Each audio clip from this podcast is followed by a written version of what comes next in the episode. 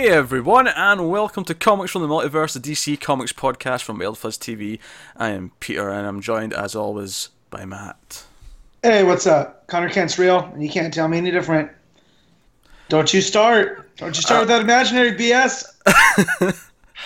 For the for the audio people, I have initiated the Matt button, and that is a nice big thing that comes up on the screen in the video version that says, "Have you seen my imaginary friend Conner Kent?"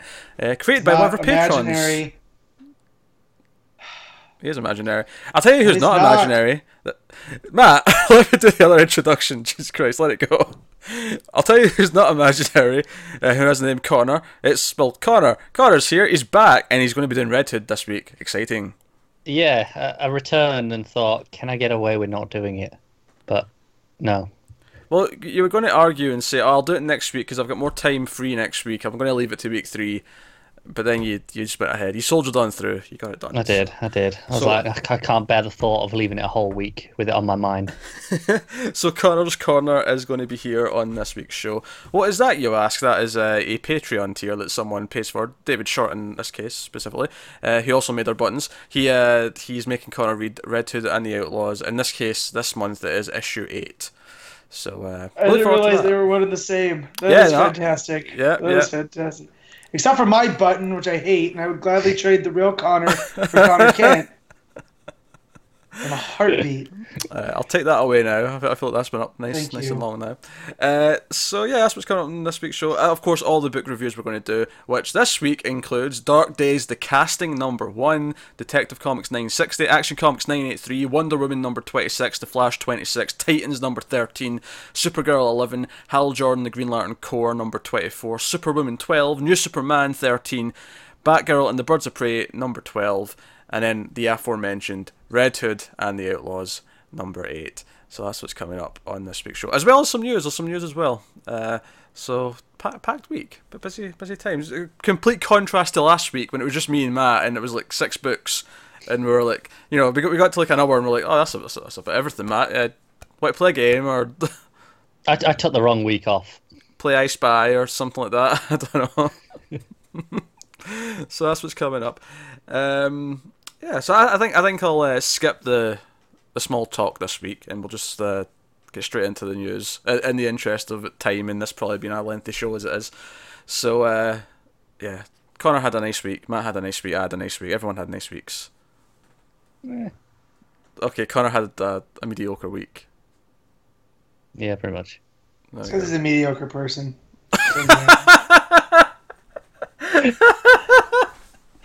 Zing! You burnt. Ah, Matt, there's a word for that. It's called ginger. Uh,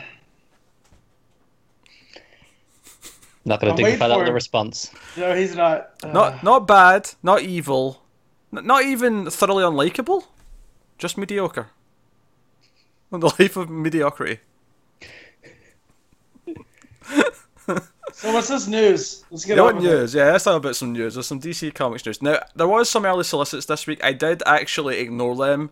Uh, normally, I'll, I'll you know I'll, I'll pick them out because that's usually the only news we'd have this week. But there's actual proper news, so I'm just going to leave the early solicits to go with the rest of the solicits if they're of of interest. Some of them weren't. Some of them were like, you, you know how we already had the uh, the action detective solicits for the start of the arcs that were kind of tying into Doomsday Clock. You know the Oz Effect and whatever the detective one was called. Uh, we had like the next two issues of each of those. In fact, Action gave us the next three. For some reason, the, the early November issue, because it was the final one of the arc, was also solicited early. But so we had those, but there was no part ones. I don't think. Uh, I think Green Arrow might have had one, but we'll just save it for next week when we get all the all the solicits, and we'll talk about the part ones there.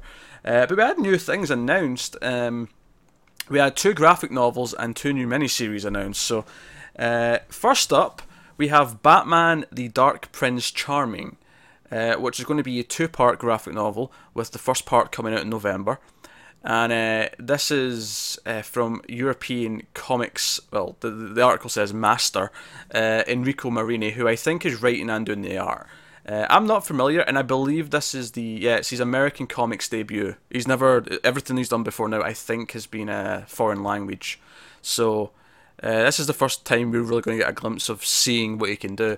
I will say the uh, panels and the pages that were in the article, along with this announcement, look quite nice. The art is gorgeous. Yeah. It's very pretty. So I have no idea what, what what the dude's like as a writer, but at least from an art point of view, I think we're in for something special uh, with this. D- did you read the synopsis of what it's about? I was just going to give you the uh, the one I got got from whatever site I got it from. Uh, so it started. What, what secret connection do both Batman and the Joker share with a strange and mysterious young girl? After she's kidnapped by the Joker, Batman must plunge deep into the underworld of Gotham City and race against time to find out where she's being held. The stakes are high, and for Batman, it's personal. Uh, and this does not seem to be in continuity. This definitely feels like a out of continuity book, at least from Oh, what I can tell. definitely, Yeah. Uh, it, it looks really really pretty though. I am I'm I'm definitely. Uh, I mean, just for a start, from what you can see, it's not the the rebirth outfit. Yeah, uh, and Gotham has this kind of orange glow to it. It's got a very pretty. Uh, it kind of reminds me actually. Uh, it reminds me of European films actually. Uh, that that yellow sort of glow Yeah. that, that he's, he's using as his style. Uh, so really, really, really pretty. All right, uh, the other graphic novel we got announced was Green Lantern Earth One, Volume One, uh, and first of all, so Earth One's still a thing. Uh, I, I keep thinking it's dead, and then they keep just announcing a new one. One just slips out of nowhere, doesn't it? Well, it's does. the, it's the pacing. It's like we go like a year without hearing anything about them, and then all of a sudden, oh, here's a new Earth One. Well, why why make it an Earth One and not just a like this Dark Prince Charming? Just make it a OGN. They're insisting on this Earth One line for whatever reason. It, do you know what I think it is? I don't even necessarily think. I mean, they might connect some of them later, but honestly, I feel like it's more of a branding thing than it is anything else. It's like, oh, we have a banner we can put in all of them that make them feel like a family, even if we're never actually going to have crossovers between the, the various Earth Yeah. One And versions. I think, to be fair, tonally, they kind of tend to be similar. Yeah, they're all a bit darker. They're all a bit more, and typically better than the New Fifty Two tried it. From what I've Yeah. read, at least, uh, I've not read all of them. Because they feel they feel genuine. Even even stuff I didn't like, like Lemire's Teen Titans, it feels like it's coming from a place they're not trying to just make it dark and Yeah, I, gritty. I've not read the Teen Titans one or Wonder Woman. I read the first Superman and I read the first Batman one. I've not read any since, and I actually quite enjoyed the first Batman one, so I probably should go back and read Volume Yeah, Two. Yeah, I, I really like the first Batman good one. I didn't like the Superman one at all. I read the first two Superman ones just on the hopes that the second one would be Yeah. better. I didn't hate the Superman. Like it was definitely like a different. Like it wasn't Earth Superman. It was a, this different take on it. I didn't hate it at the time. Admittedly, I might feel different if I went back and read it now. I just didn't think it was that well written. Was my problem. Yeah. Uh, but it was definitely doing its own thing. It was like, no, no, this is a very different type of Superman. This is a sort of more edgy teen Superman. He's younger. He's he's a very different type of character. Uh, so they're hit and miss. That said, this Green Lantern one looks very promising. Because basically the, the idea here is uh, it's going to be more of a hard sci-fi version of Green Lantern, and it's coming from the husband and wife team of Corinna Becklo, Be- no Bechko, sorry, uh, and uh, Gabriel Hardman. And Hardman actually storyboarded Interstellar to maybe give you an idea of uh, Yeah. the sort of science fiction pedigree that's coming into I've, this. I've read some of their work. They did a bunch of the some Star Wars stuff Oh, back really? when it was with Dark Horse. So I've read some of that. Good. Yeah, it was. Cool. Uh, the story sees Hal Jordan re-envisioned as an astronaut who seeks the thrill of discovery, yet finds himself in an unfulfilling job prospecting asteroids for Ferris Galactic. So Ferris Ferris Air is not a air or a you know plane company anymore. It's a, a NASA knockoff. Or, Uh, or it's uh it's like Virgin where he, he they can have both. You know, and he Ah, just I works for the for the branch. But I need a Ferris Galactus shirt like right now. Like, the cool. His fortunes change when he finds a powerful green ring and learns that it came from the Green Lantern Corps, a group that was long ago murdered by killing machines called Manhunters. This sets him on a mission to reinstate the Corps, a nearly impossible task for the fearless Jordan. So the Corps dead when he finds the ring. So it was, we, and I kind of like that. It's kind of it's one of one of the things to, to bring up Star Wars, which I know I usually get some flack for doing uh, on this show by certain people who love Star Wars. Uh, but I'm going to compliment part of Star Wars here to say what I mean here. I one of the things I really like about Star Wars is the idea that the Jedi is like dead, it's done, and it's just the remnants of it that's left, and it's like tapping into this power that's been forgotten or whatever. I kind of like that idea, and the idea that Green Lantern's going to try that kind of thing where no, the core's gone, it's dead, uh, but there's this little slither of life still remaining, this little glimmer of light, if you will. Yeah, it, it feels like it's kind of working in Kyle's origin to it. Yeah, a little bit. But as the, The- the- torchbearer. yeah, that's kind of what it feels like. Where you know they're pretty much gone, and you know he's got to bring it back. Yeah. Uh, a lot, this feels a lot more like this. This may have happened a long time ago. Whereas when Kyle became Green Lantern, obviously it wasn't, wasn't that long since we'd had John and Yeah, Hal yeah. doing stuff and all that. Whereas this feels it's going to be more of a mystery kind of element to it, which I kind of like. Uh, and I think the, Mm-hmm. the biggest thing for me is the the cover which they put out with this new story is absolutely gorgeous. Oh, it's Yeah. incredible. Yeah. Yeah, it's it's really playing with the idea that there, there's hardly any light in space, so the the green's only lighting him to a point, and he's wearing an astronaut suit. It looks really good. Yeah. Uh, so no, uh, so I, I mean, I, I wasn't against reading like Wonder Woman or Teen Titans, but I wasn't, I didn't care enough to actually seek them out and read them either. Whereas this, I'm like, you know, I actually kind of really want to read this. This looks quite good. Yeah, that's out in March, I think.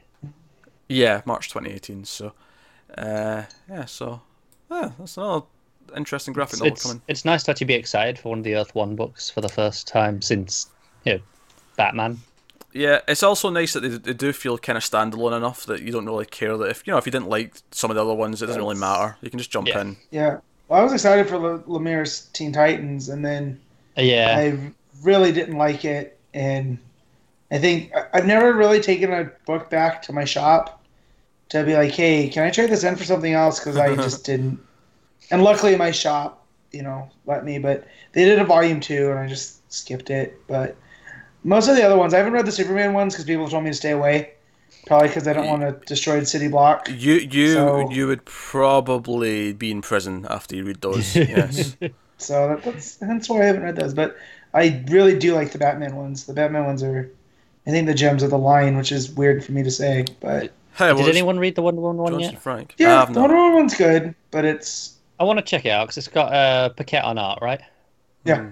Yeah, typically has It's Morrison doing not Morrison-y things, or it's out there, but it's just it's like social commentary things that you know, kind of like the first that. Action Comics, yeah.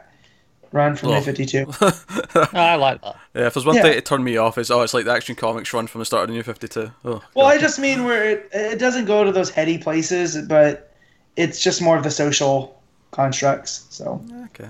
But I, I, I like. I think at first when they first announced it, I was like, "Oh, it's going to be like the Ultimate line from Marvel, where it's this new universe and they all interconnect, but it's all more planned." And it's not really been that, and that was disappointing at first. But honestly, given that some of them have been kind of bad and some of them have been kind of good, it's kind of nice that I can just. Nah, I nah, think that just- was probably the original plan, where Yeah. there was supposed to be a book every year, or whatever it was. arguably should have been quicker on that. That that was my first complaint. Was you that know, it'd be Well, cool. Well, that's it. Is- It's because they were targeting the bookstores though, rather than you know the Right. comics shops. The So because of that, you want to one a year is kind of a good release schedule for that. No, it's as, not. as market re- market research says it is. That is far too slow. If if you if they were actually going to start connecting things together, like it was going to take ages before we'd even s- establish enough No, characters no, to I do know, any but like that. when you get a series of books, typically if you've got them all done, they'll say release one a year because that's what sells best. Oh yeah, but So are you- this is what no, DC was trying to emulate. no, but are you saying Earth One in general, or just like the one character Yeah. in Earth One? Yeah, no. Earth One in general is far too slow. One a year. That was never going All, to all get I want to say is, if they want to do an Ultimate line, you can just spin it out of American Alien, and we have the sequel coming. Yeah. So, you know, that that seems to be more in line with the Ultimate, where you're updating characters to. Poten- uh, potentially, Today's- of course, the thing with the Ultimate Line was they, they started with a few ongoings that made it like feel like an actual universe that was thriving and happening. Whereas, all, all I mean, these are all great, these Elseworlds and stuff, but they, they don't really feel like they're building a universe per se in that same way because that is just kind of, you know, Yeah, Earth well, One's one book every two years. It feels like. Um, I, I I remember waiting for. Uh, I think Batman Volume Two was like what three years after I think Volume it was One. three years, and they say they're still working on Volume Three, but obviously, Johns is is busy doing all his TV stuff as well as Well, and Frank, I, I think Frank did finish the pencils on it, so All right. it's just What do you the. think? I think so. I think he he to finish that before he started Doomsday Clock because I think I remember reading that that that was done so he can go on to his next project. All right, okay. So here's a surprising mini-series announcement. Uh, so Batman: The Shadow has been pretty enjoyable. Uh, three issues of that out so far. Well, apparently it was selling well because they've already announced Shadow Batman, which I kind of hate that they just flipped the names round. That's kind of that annoys me. That's up there with movie titles just taking away the word "the," as if that oh no, it's got a new name. No, shut up. Just give it a proper sequel name, you bastards. Uh, but yeah, Shadow Batman number one, which is going to be written by Steve Orlando, who has been co-writing the, the first series. So so Snyder's uh, not going to be on the second book. Uh, but that starts in October, uh, October fourth. I've got the solicit text here if if you're curious. The world's greatest mystery, the world's greatest detective. They can barely stand each other, so how will they possibly deal with the world's greatest evil? What legacy can two of the world's most enduring icons of justice leave once they, once they discover an ancient evil that has been living inside the world they protect for centuries, attached to its heart? Can Batman in the Shadow save the world without killing it in the process? Probably. Good guys usually win. but uh, Yeah. so I mean, I've been enjoying this first series. I don't know if I was really wanting a second one right away. It's a bit quick, but Or or that's written by Orlando. 'cause- I, th- I think to me that just tells you how much because obviously Orlando's co-writing this current one. Mhm. I think it just tells me that Snyder probably plotted the overall story, and then Orlando's been dealing with the scripts. probably. If he's if he's going on to this one on his own, it feels like he's just graduated, just doing it all. Which is probably why I've not been frustrated with the dialogue. Yeah. Could be. Yeah, I, I, th- I think that makes sense.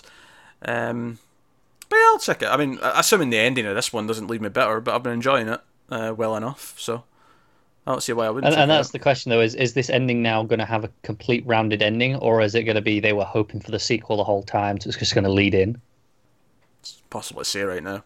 I mean, Yeah. it could be. It's it's hard to say. Uh, another miniseries that get announced this week, and apparently they're getting all the, their early comic. It feels like there's not going to be any big announcements for Comic Con, which is kind of a shame. If this is, I mean, for all I know, they could have a big new ongoing series they want to announce next week. I don't know, but it kind of feels like it's we're not ready for those yet because all of those are going to come out of uh, like you know Doomsday Clock, and that's not going to finish until sometime next year. So we're probably going to get announcements for big stuff until later in the year, which is a shame. Uh, but so another miniseries, this one by Neal Adams, uh, both art and writing, of course. Uh, Deadman, it's just called Deadman. First issue's Deadman issue one. The arc is called Journey into Death, Part One. When we last left Deadman, the true story had barely begun. Deadman's death was unsolved, and the fate and his fate was intertwined with that of his parents and siblings. Even the Dark Knight detective couldn't solve the mysteries of Boston Brand's fantastic secrets. Now Batman is back, confronting Deadman about what was really behind his death. Was Boston Brand's assassination a test for the League of Assassins?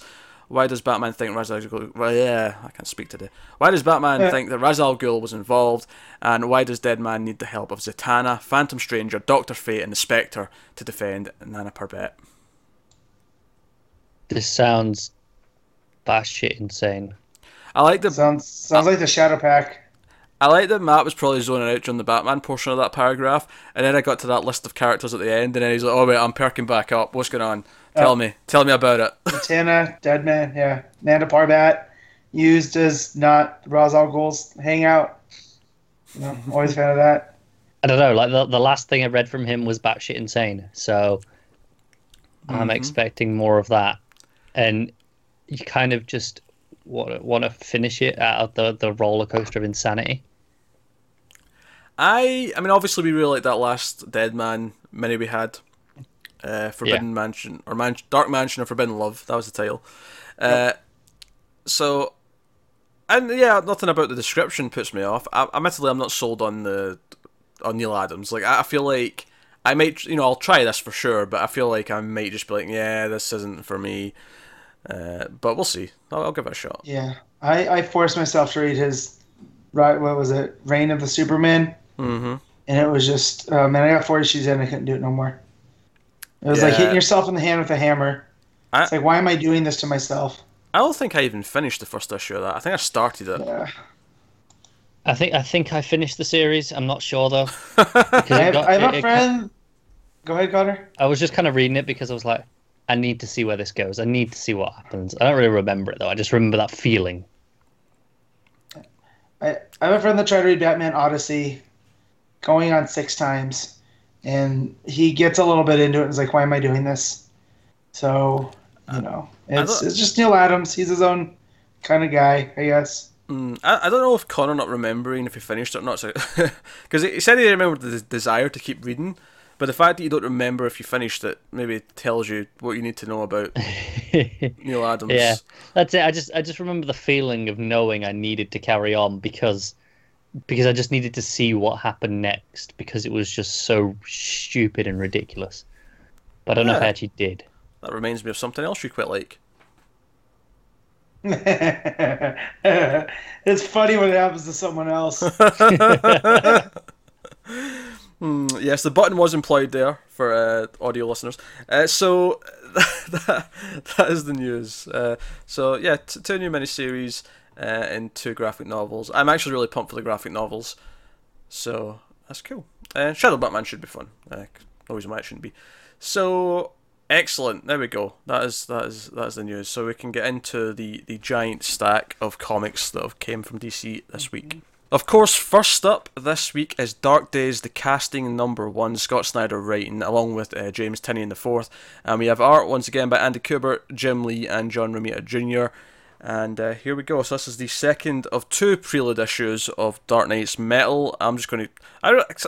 I get why they did it because they like to like have different artists for the first two issues, and they get to sell 3 issue ones.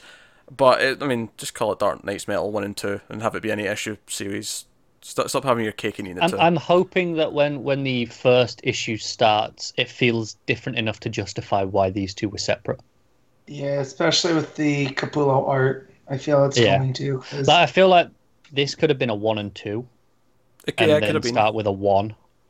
That is a good point. Even even if the main series feels different, this very much could have just been one and two. Yeah, I mean, yeah, but this is also kind of like Countdown to Infinite Crisis, where it's setting up events. It's just it's weird that we had two of them instead of just the one. Hence why You it would be one and two, because it would be parts one and two of the, But- that that process. Yeah, but but Countdown to Infinite Crisis wasn't like issue one of Infinite Crisis. You know, it set up all of the the different through lines, even of the the minis, like the OMAC project and Oh, Villains sure. United, Rann Thanagar War. So, and I feel like these are doing the same kind of things, but you really can't call it a countdown. Right, it's really not it. countdown to I- I- metal. I don't mind these being a prelude, but Yeah. I think it should have been one series ple- prelude, like issues one and two. Yeah, and that's what, then I'm, the that's, that's what I was saying, Matt. Is that, ah, Oh, this, I thought you were saying like this should have been issue one and two of metal. I was well, like, I, I oh, said that agree. at first. I said that at first, but then Okay. Connor brought up the like just these should have been one and two of their own thing, and then metal. Yeah. If metal feels different. Well, then yeah, then that's fine. Like, ha- ha- had you Yeah. had two Countdown to Infinite Crises, for example, they could have been one and Yeah. two instead of being Countdown to Infinite Crisis and then Countdown to Infinite Crisis Zero Hour, or whatever they want to call the second one. That'd have been confusing. But, Uh, I- I'd have just called this Dark Days one and two, Yeah. and then Dark Yeah. Nights. yes. Yeah? and then Casting and Forge would just be the, the titles and the title page Yeah. for the Yeah. for the story. Aye. But anyway, let's talk about what's actually in the, the bloody book. Uh, I think the arc is even shakier this time than it was in the Well, that's Forge. being generous, Pete. Hey, I'm being diplomatic, all right? Yeah, this, Yeah. this is simultaneously the stuff that I love that Snyder did as Batman and hated. So, um, I really loved the first issue. The, the Forge was so much fun and got me hyped. You, Matt, this you- one is I, I What? really thought you were going to talk about the art there because you, you responded to my art. So you said, Yeah. "Oh, that's that's being generous, generous, Pete," and then you then you immediately went into something else. I just I thought you were going to go Yeah. into the art, but yeah, go, no, go well, that, that's part that's part of the problem. But like, this felt like he he was just plucking storylines from the air because he forgot to set them up in the Forge. Mm. You know, like, you know, well, we got more of the Joker plot, but I don't necessarily know if more was better. So, Hmm. but yeah, I'm definitely a lot more mixed on this one than I was the Forge. Art aside, which I am much more down on, even though I wasn't really positive on it last issue. Well, no, I don't think any of us were. I think we were all critical. I I think of... we all thought the art was individually fine, but it didn't really flow well. No, Romita, still Ju- don't- Romita Junior's not fine. Uh, all right, no, I I still don't understand. Like, this is broken up into vignettes. That why couldn't one artist just do the Hawk stuff, and one do the Joker and Duke and Hal stuff, and the other do Batman story? Like, there's three artists, right? Yeah. It's like it's so why are you why are we flipping through and we see, you know, Duke and Joker done by Kubert and then Duke, Duke and uh, Joker done by JRJR, John Romita Jr. Took me a second, forgot his name. Mhm. I just Yeah. remembered his initials. Very but. I don't like that. I don't like turning the page and it being a different No. artist. It just Uh, it that- takes that- me out. that's my biggest problem with the setup of these is that it just doesn't flow properly. When when like say you've got it split up so easily already, you can divide it up just so neatly and not have especially problem. especially the Hawk stuff because that is like total flashback. Yeah. It's a completely different perspective. Like you get away Yeah. with having a different artist for that stuff if you do it that way. Yeah, Yeah. exactly. So, uh, but the first half I really did like because I liked getting, you know, trying to figure out what exactly Batman was doing. Um, because you see him fighting a Griffin with with Wonder Woman, but Yeah, it's pretty cool. and and I liked what you know, the journals of Carter Hall, like what they were setting up there with the Immortals and stuff. I thought that was really they really connected the Forge to the casting, and then we get to the the back half, which I wasn't a, as big of a fan of, because it just it kind of takes liberties with the reader and like I- I think the, the stuff I like about this, but it's kind of like what you said, Matt. Where there's the stuff I like about this, but then there's stuff that feels very much like the, the worst parts of Snyder's Batman, and obviously they brought up that stupid machine, the stupid invention I thing. told, I told you they were gonna when it when it popped up in All Stars. Like he's reminding us of this. And I, Ugh. I- you know, I started to roll my eyes immediately, and I, I hated Connor because he was a messenger, and I was like, that damn Connor, he's to blame. Look, you, you, it would have happened either way, whether I'd have said it or not. You're almost as Snyder's almost as much to blame as you. You, you have more blame. Ah, scissor ginger and mediocre. So, so But yeah, that stupid machine that never made any sense to begin with. Like even reading his Batman, like you can't recreate Bruce. Like that's that's the one thing. Even as an anti Bruce Wayne reader that I am, it's a very specific sense of circumstances that have built Bruce Wayne into being Batman, and you can't like that's the whole point of Dick Grayson as Batman he's different. And even Tim Drake, if he ever takes over, he's going to be a different kind of Batman, even though they have similar yeah, pathways. The- I, think a lot, a lot of the stories between Batman and these other characters is usually to show that while there are connective tissue, while there's, while Mm-hmm. there's stuff that connects them and bonds them, they are different people, uh, and you see that And it just seems cruel that if he's wanting to create a Batman, because the whole point of this machine is to ensure Gotham always has a Batman, that you're going to plug someone into this machine and make them go through what Bruce did, and Yeah. it's somehow I going mean- to make them just like Bruce is just that's dumb. To be Like fair, wasn't when this originally was brought up, there was a cloning machine as well. So there was just a literal a Bruce Wayne, but he was blank because he was it was he, he, he- he worked out like when it was brought Yeah. up originally in I think it was Detective Comics 27 you know, when they did that big issue, and it was so they had a cloning machine. But whenever they came out, they came out blank, and he was like, "Right, this is the optimum amount of time that you can be Batman before you, you know, your physical capabilities start to diminish. So you got to be replaced then." And that Batman then has to pass the memories along with this machine.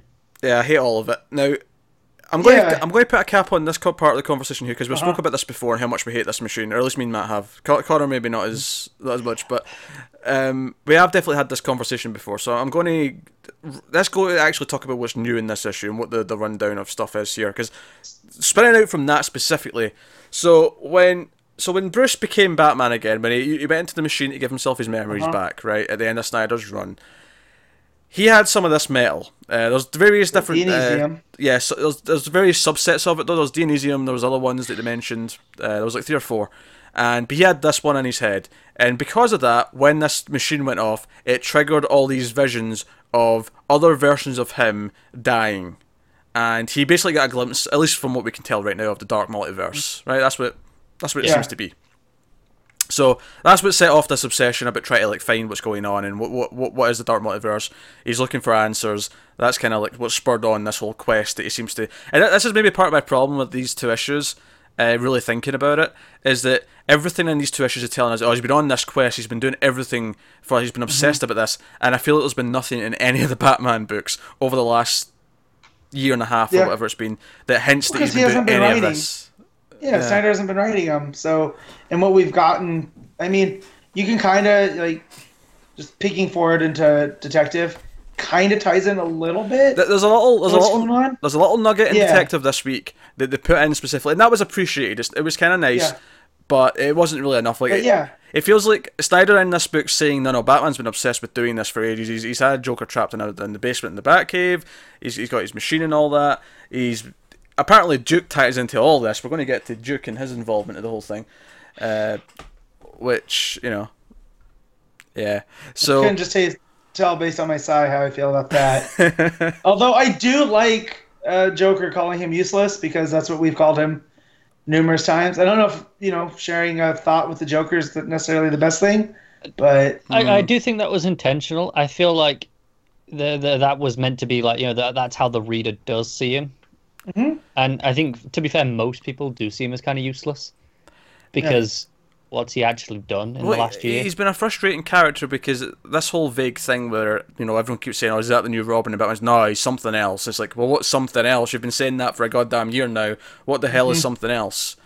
Right. So I, I did actually appreciate the the like the Joker still kind of point that out, and it felt like you were going, "Hey, no, we're aware you've been feeling this. That Yeah. was intentional." Mm-hmm. Jo- Joker, yeah, Joker was fine. Like him, whole his whole thing where you know he, he went off the, I think it was the end of Endgame. Where that that was the arc, yeah, Endgame. yeah, Yeah, where he went off the uh, the cliff inside the cave, and he landed apparently in some of this metal, and that's what healed his face. And well, no, that was Death of the Family because that's what healed his face because he was healed by the time he okay, came back. okay, death of the family, right? Whenever that happened, Yeah, Mm-hmm. yeah. whenever he went off the inside the cave, uh, that's what healed his face. Was this was this metal? Um, so he, he even he's kind of invested in what's going on, and that that's partly why Batman's been get. But basically, there's hints like so, someone else says to Batman. Uh, he, he I think it's Talia that says to him, "Oh, you you've even got one of the one of the signals in in your cave, like you know, the, one of these Yeah. beacons." And it's whoever's coming from the dark multiverse, whoever this big bad's who's coming from the, this uh, dark place is. It's all these these uh, well uh, to get to the later reveal, the metas that are sort of shining the way for him because it's revealed that in the DCU, of course, we use the word meta to uh, describe someone who has powers, right? Who, who have been altered in some capacity to have powers. Not all of them, of course. Superman's an alien. Wonder Woman's an Amazon. Right. Like, there's a lot of characters who don't fit into that But, category. the, but that's the thing. Who who else is a meta that we've seen?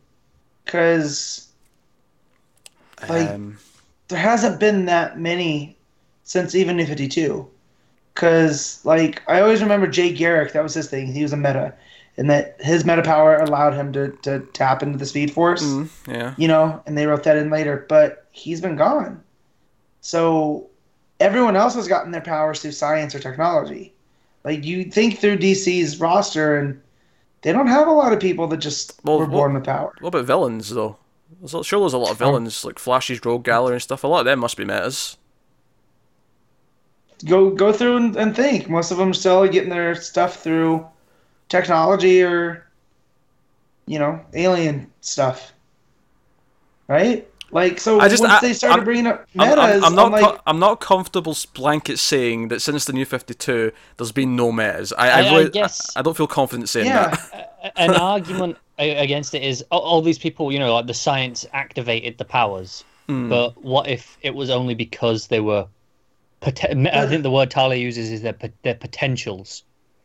but so so are we talking like cyborg then? Like he was always meant like he was this gifted athlete that had a meta gene that wasn't activated until No, Darkseid. I, I was thinking him? more more someone like like Barry Allen, you know, where it was a scientific experiment that kind of gave him the the connection to the Speed Force at the time, right? Yeah. So I guess Well, it that's what I'm saying. It just for for Snyder to suddenly bring up the metas, it's just it's kind of weird considering they haven't played a huge. Like, sure, there might have been a villain here or there that was a meta, right? But it's not like they've been given the spotlight.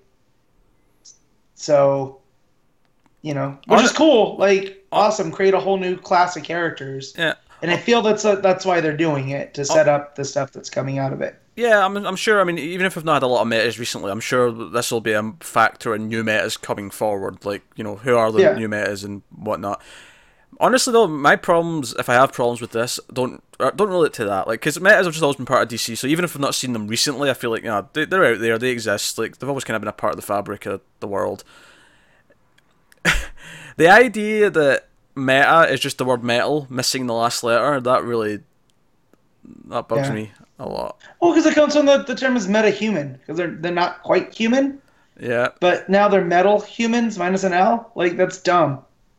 It just We already have the metal men. there's all there- right? there's two things in here that just feels like super easy and kind of cheap little tricks. There's the whole meta being essentially metal without the L, and then there's the fact that nth metal is apparently the ninth metal uh, Yeah, that comes from this metal I talked comes to from. Pete about this earlier in the week. I was like, yeah, I always read it as ninth because I was kind of skimming through as a kid, and I was like, yeah, it's just ninth, ninth metal.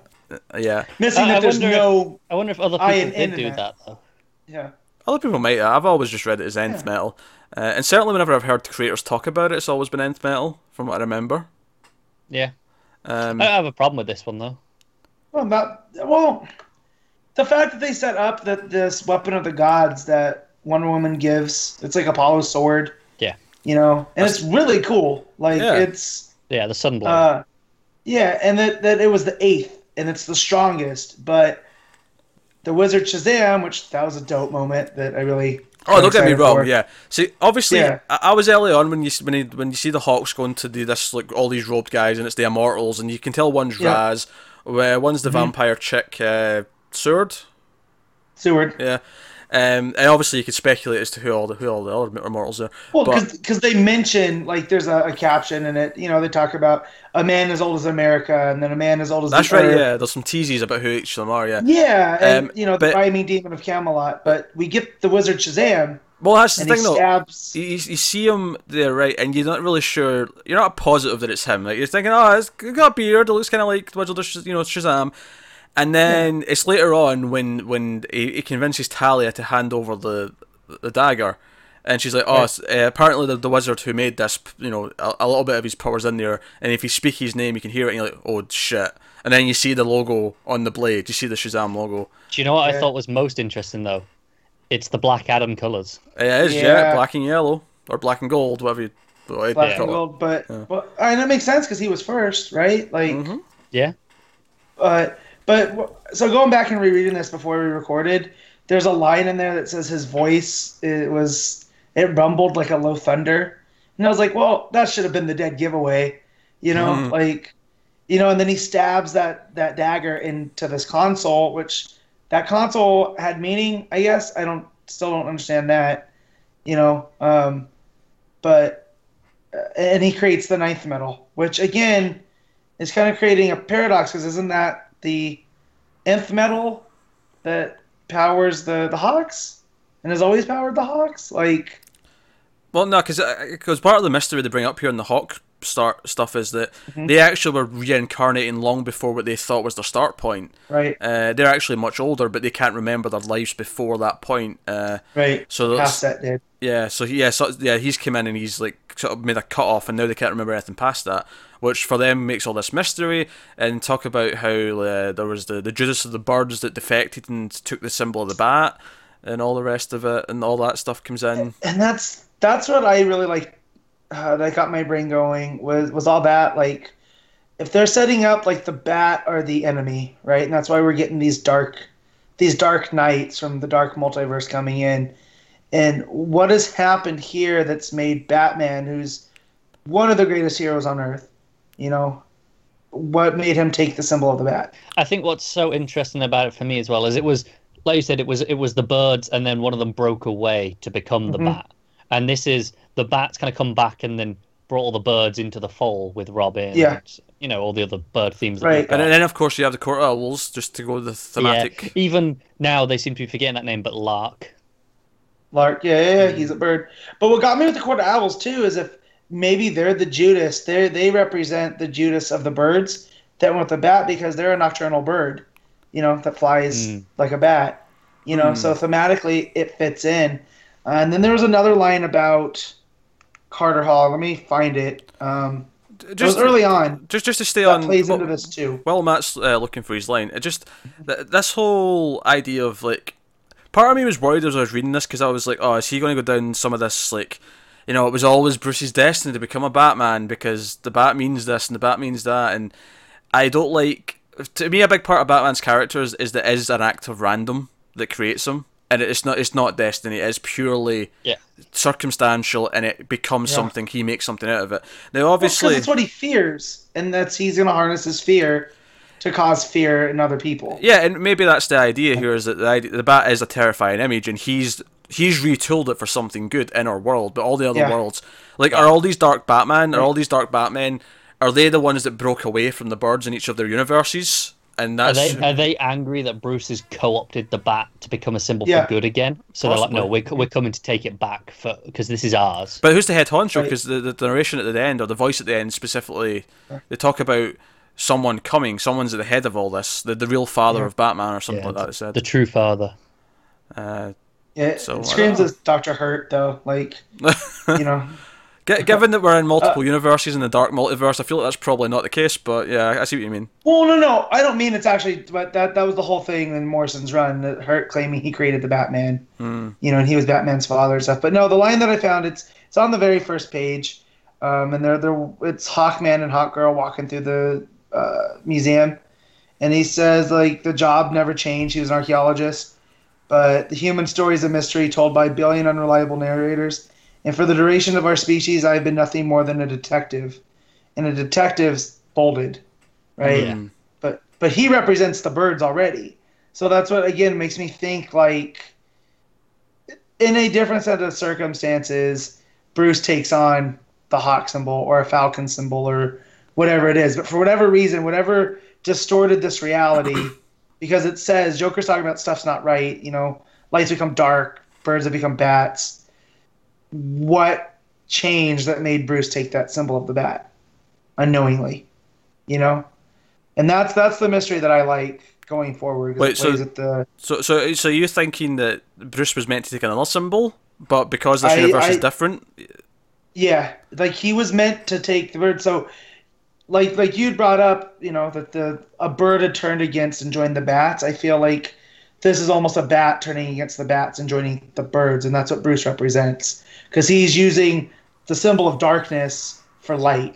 And that's kind of Batman in you know a nutshell. Yeah. He was he's kind of Yeah. the, the hero that uses villain I, tactics. I, I get it. It explains why he still surrounds himself with birds because he still birds. considers himself part of that family. He just doesn't realize that he's wrong by Exactly. having the bat.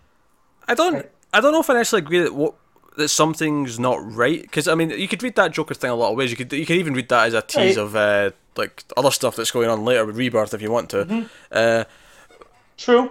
I don't necessarily think it's something that's wrong here. I, I think it'll maybe be a case of like ultimately if this is going to examine Batman as a character and like sort of see okay what makes him different from all these other universes and why why is he the way he is.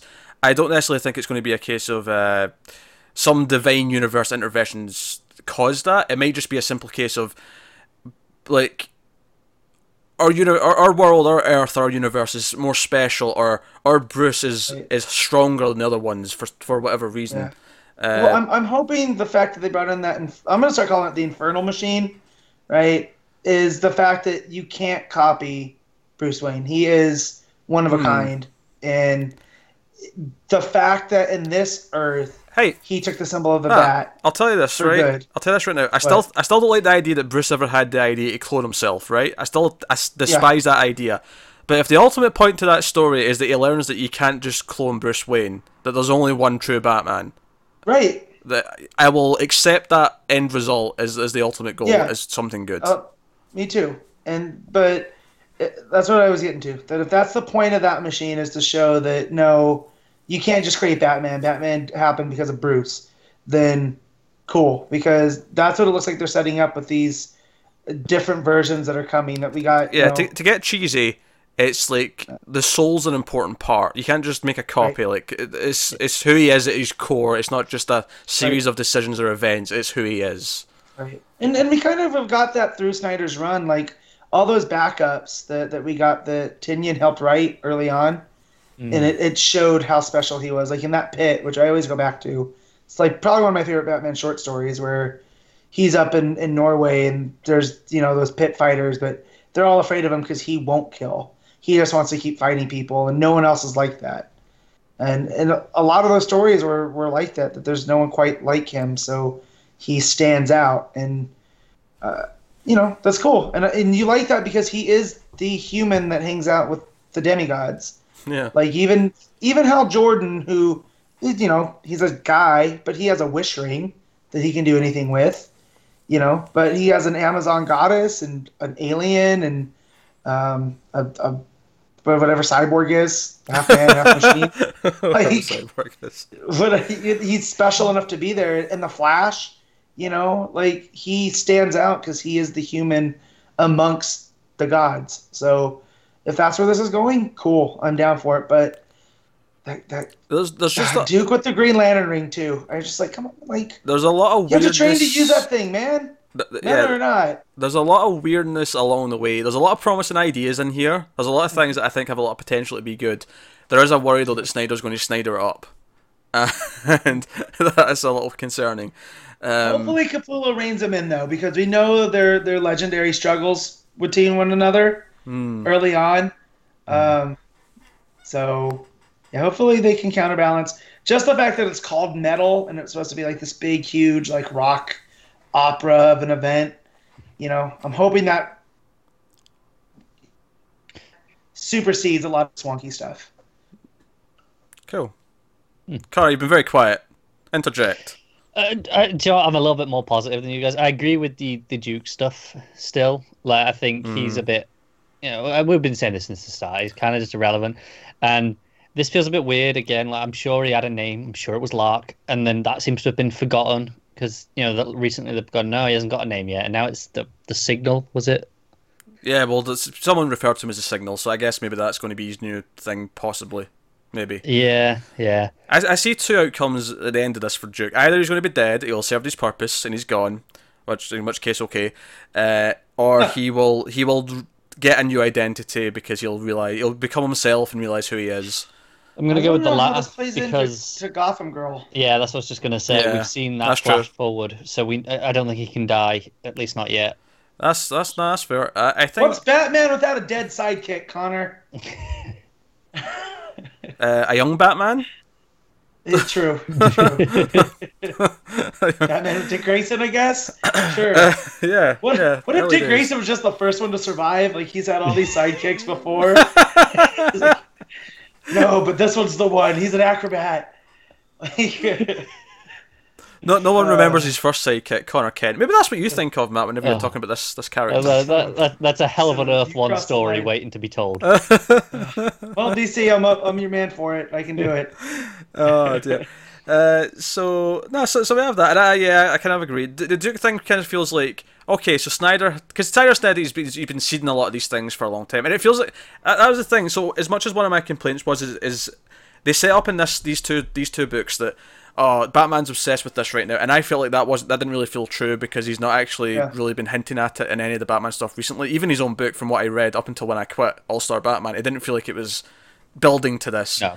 But at the same time, there's a lots of little things that do feel like, yeah, he did seed those in. It just doesn't feel like he's obsessed with this. Uh, you know, stuff like the owls being there, stuff like he did, in, he, Yep. you know, introduce It, Duke. it feels like it's a symptom of him coming off the main book, where Mm. up to all that point, everything that was in that main book was seeding stuff for this. Like that is is legitimately that is Yeah. coming up here, but since he stopped, and then we've got this year or so off where it's like, oh, this stuff was supposed to have happened with you know the obsession. Hmm. And no one else has been showing that. I don't know if he just didn't reveal the plans early enough for anyone Yeah. to show it. If they weren't or if he asked solidified, or to- yeah, exactly. But yeah, it wouldn't surprise me. So, so as much as that's my complaint, it does feel like he introduced Duke with this purpose in mind. Like, and it and the annoying fact is, is it feels like he's been spinning his wheels with them for a long time. yeah, Yeah. because of it. Uh, so hopefully he will feel more purposeful by the end of this. Honestly, the fact that he was able to like or tried to fight Green Lantern and the fact that he can use the ring already so easily, it, it feels a bit weird. It feels a bit forced. But whatever, right? I'll, I'll go. I, I did say I will say this. I did like uh, Hal being like, "Yeah, Joker, you, you, yeah, I've done got my ring, but you put me next to like a bat plane. I'm a pilot, you idiot." Like, and he's, Yeah. so that, that was good stuff. I, I, I just I really like the whole the the birds and the bats thing. Me Like, too. I Yeah, think I- that's going to be fantastic. I, I do like that so far as well. I do want to point out one of the scenes with the Hawks uh, when they were trying to investigate all everything at Challenger Mountain and stuff went a bit Yeah. bit wonky, Yeah. bit haywire. Uh, catastrophe struck, and we get this glimpse of eyes, this big monster. I, I don't know. It could be Cthulhu. It could be anything. I have no idea. Uh, if it's Cthulhu, then I applaud because that's that's some storytelling. But yeah, whatever that is, it's big and scary, It- and that, it- that it- piques yeah. my interest. It does excite me that whoever this big bad is, that's coming from like, because obviously, even though we've got these dark Batmen, they're not the ultimate big bad here. It does excite me that it might be like kind of like cosmic horror in a way, where it is this big, Yeah. ridiculous thing, this big god-like monster. Like, I, I, I'm kind of excited by that idea. That's Yeah. pretty cool. Uh, Also, I, I really think Snyder is, is very much like Johns in that he has a thing for the Hawks. mm, Like, because he's kind of putting Hawkman on the, the same level as Batman here, but you know, with, with that opening line about him being a detective, and it's kind of like saying that. no, he and he's he's the bird to go with the bat, and he, he's really on the same level. yeah. oh, Uh, he, he also he's working the Blackhawks in too, Yeah, which we saw, which we saw in All Star, which he kind of used a, a perverted form of them uh, there, Yeah. and so here they look like they're they're working on the same side with Carter Yeah. Hall And- and Shayla. So going back of the issue, I really like that he's fighting a griffin at the start because that's kind of like half bird, yeah, also, and I, I want to point out as well. Uh, Wonder Woman tells him whatever he does not to lose the uh, the sword, and he trades it the first chance he gets. I just want to point out the how, how quick he but is. that is a that is a pretty dope dagger. Like I can't a burning sword's cool, but a a dagger with a lightning bolt on it is cool too. But I'd, I'd probably keep the flaming sword. Just it's so useful. Like, It's yeah, worth- and, it, and it's got a cool name, the Sunblade. Yeah, I'm, I'm just go- I'm just going through now and like picking up points that we've not mentioned yet. It's worth mentioning that after the disaster, uh, Hawkman seemingly walks into the Dark Multiverse. Uh, Yeah. not sure how that quite lines up with other Hawkmans we've seen recently, but whatever. I'll let it go. It's fine. Uh, not worth losing sleep over it. So no. Uh, so what else have we? Obviously, we've not really talked about the ending yet. The first glimpse we get of everything. So so Duke puts on the ring, and because he's special and he's got this meta gene in him, and uh, he's like a beacon. He's the signal, uh, to use the exact word they used, uh, for whatever's coming. He he's able to show use the machine, that stupid machine that Batman built, along with his power, along with the Green Lantern ring, to show him something. It's kind of convoluted actually when you really say it out loud like Very. that.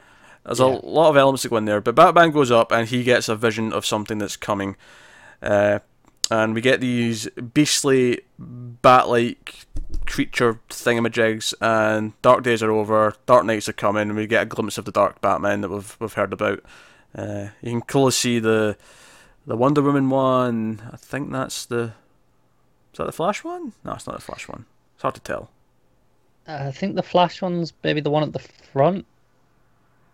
Uh, yeah, maybe. I'm just saying, I'm kind of glad there's not a That, that, Superman that one. looks like two little lightning bolts that are making the bat to me. That one at the Hey, front. Matt. What what if the reason why things are different in this world is because Superman's not in the dark multiverse, and it's the influence of Superman that actually ensures that.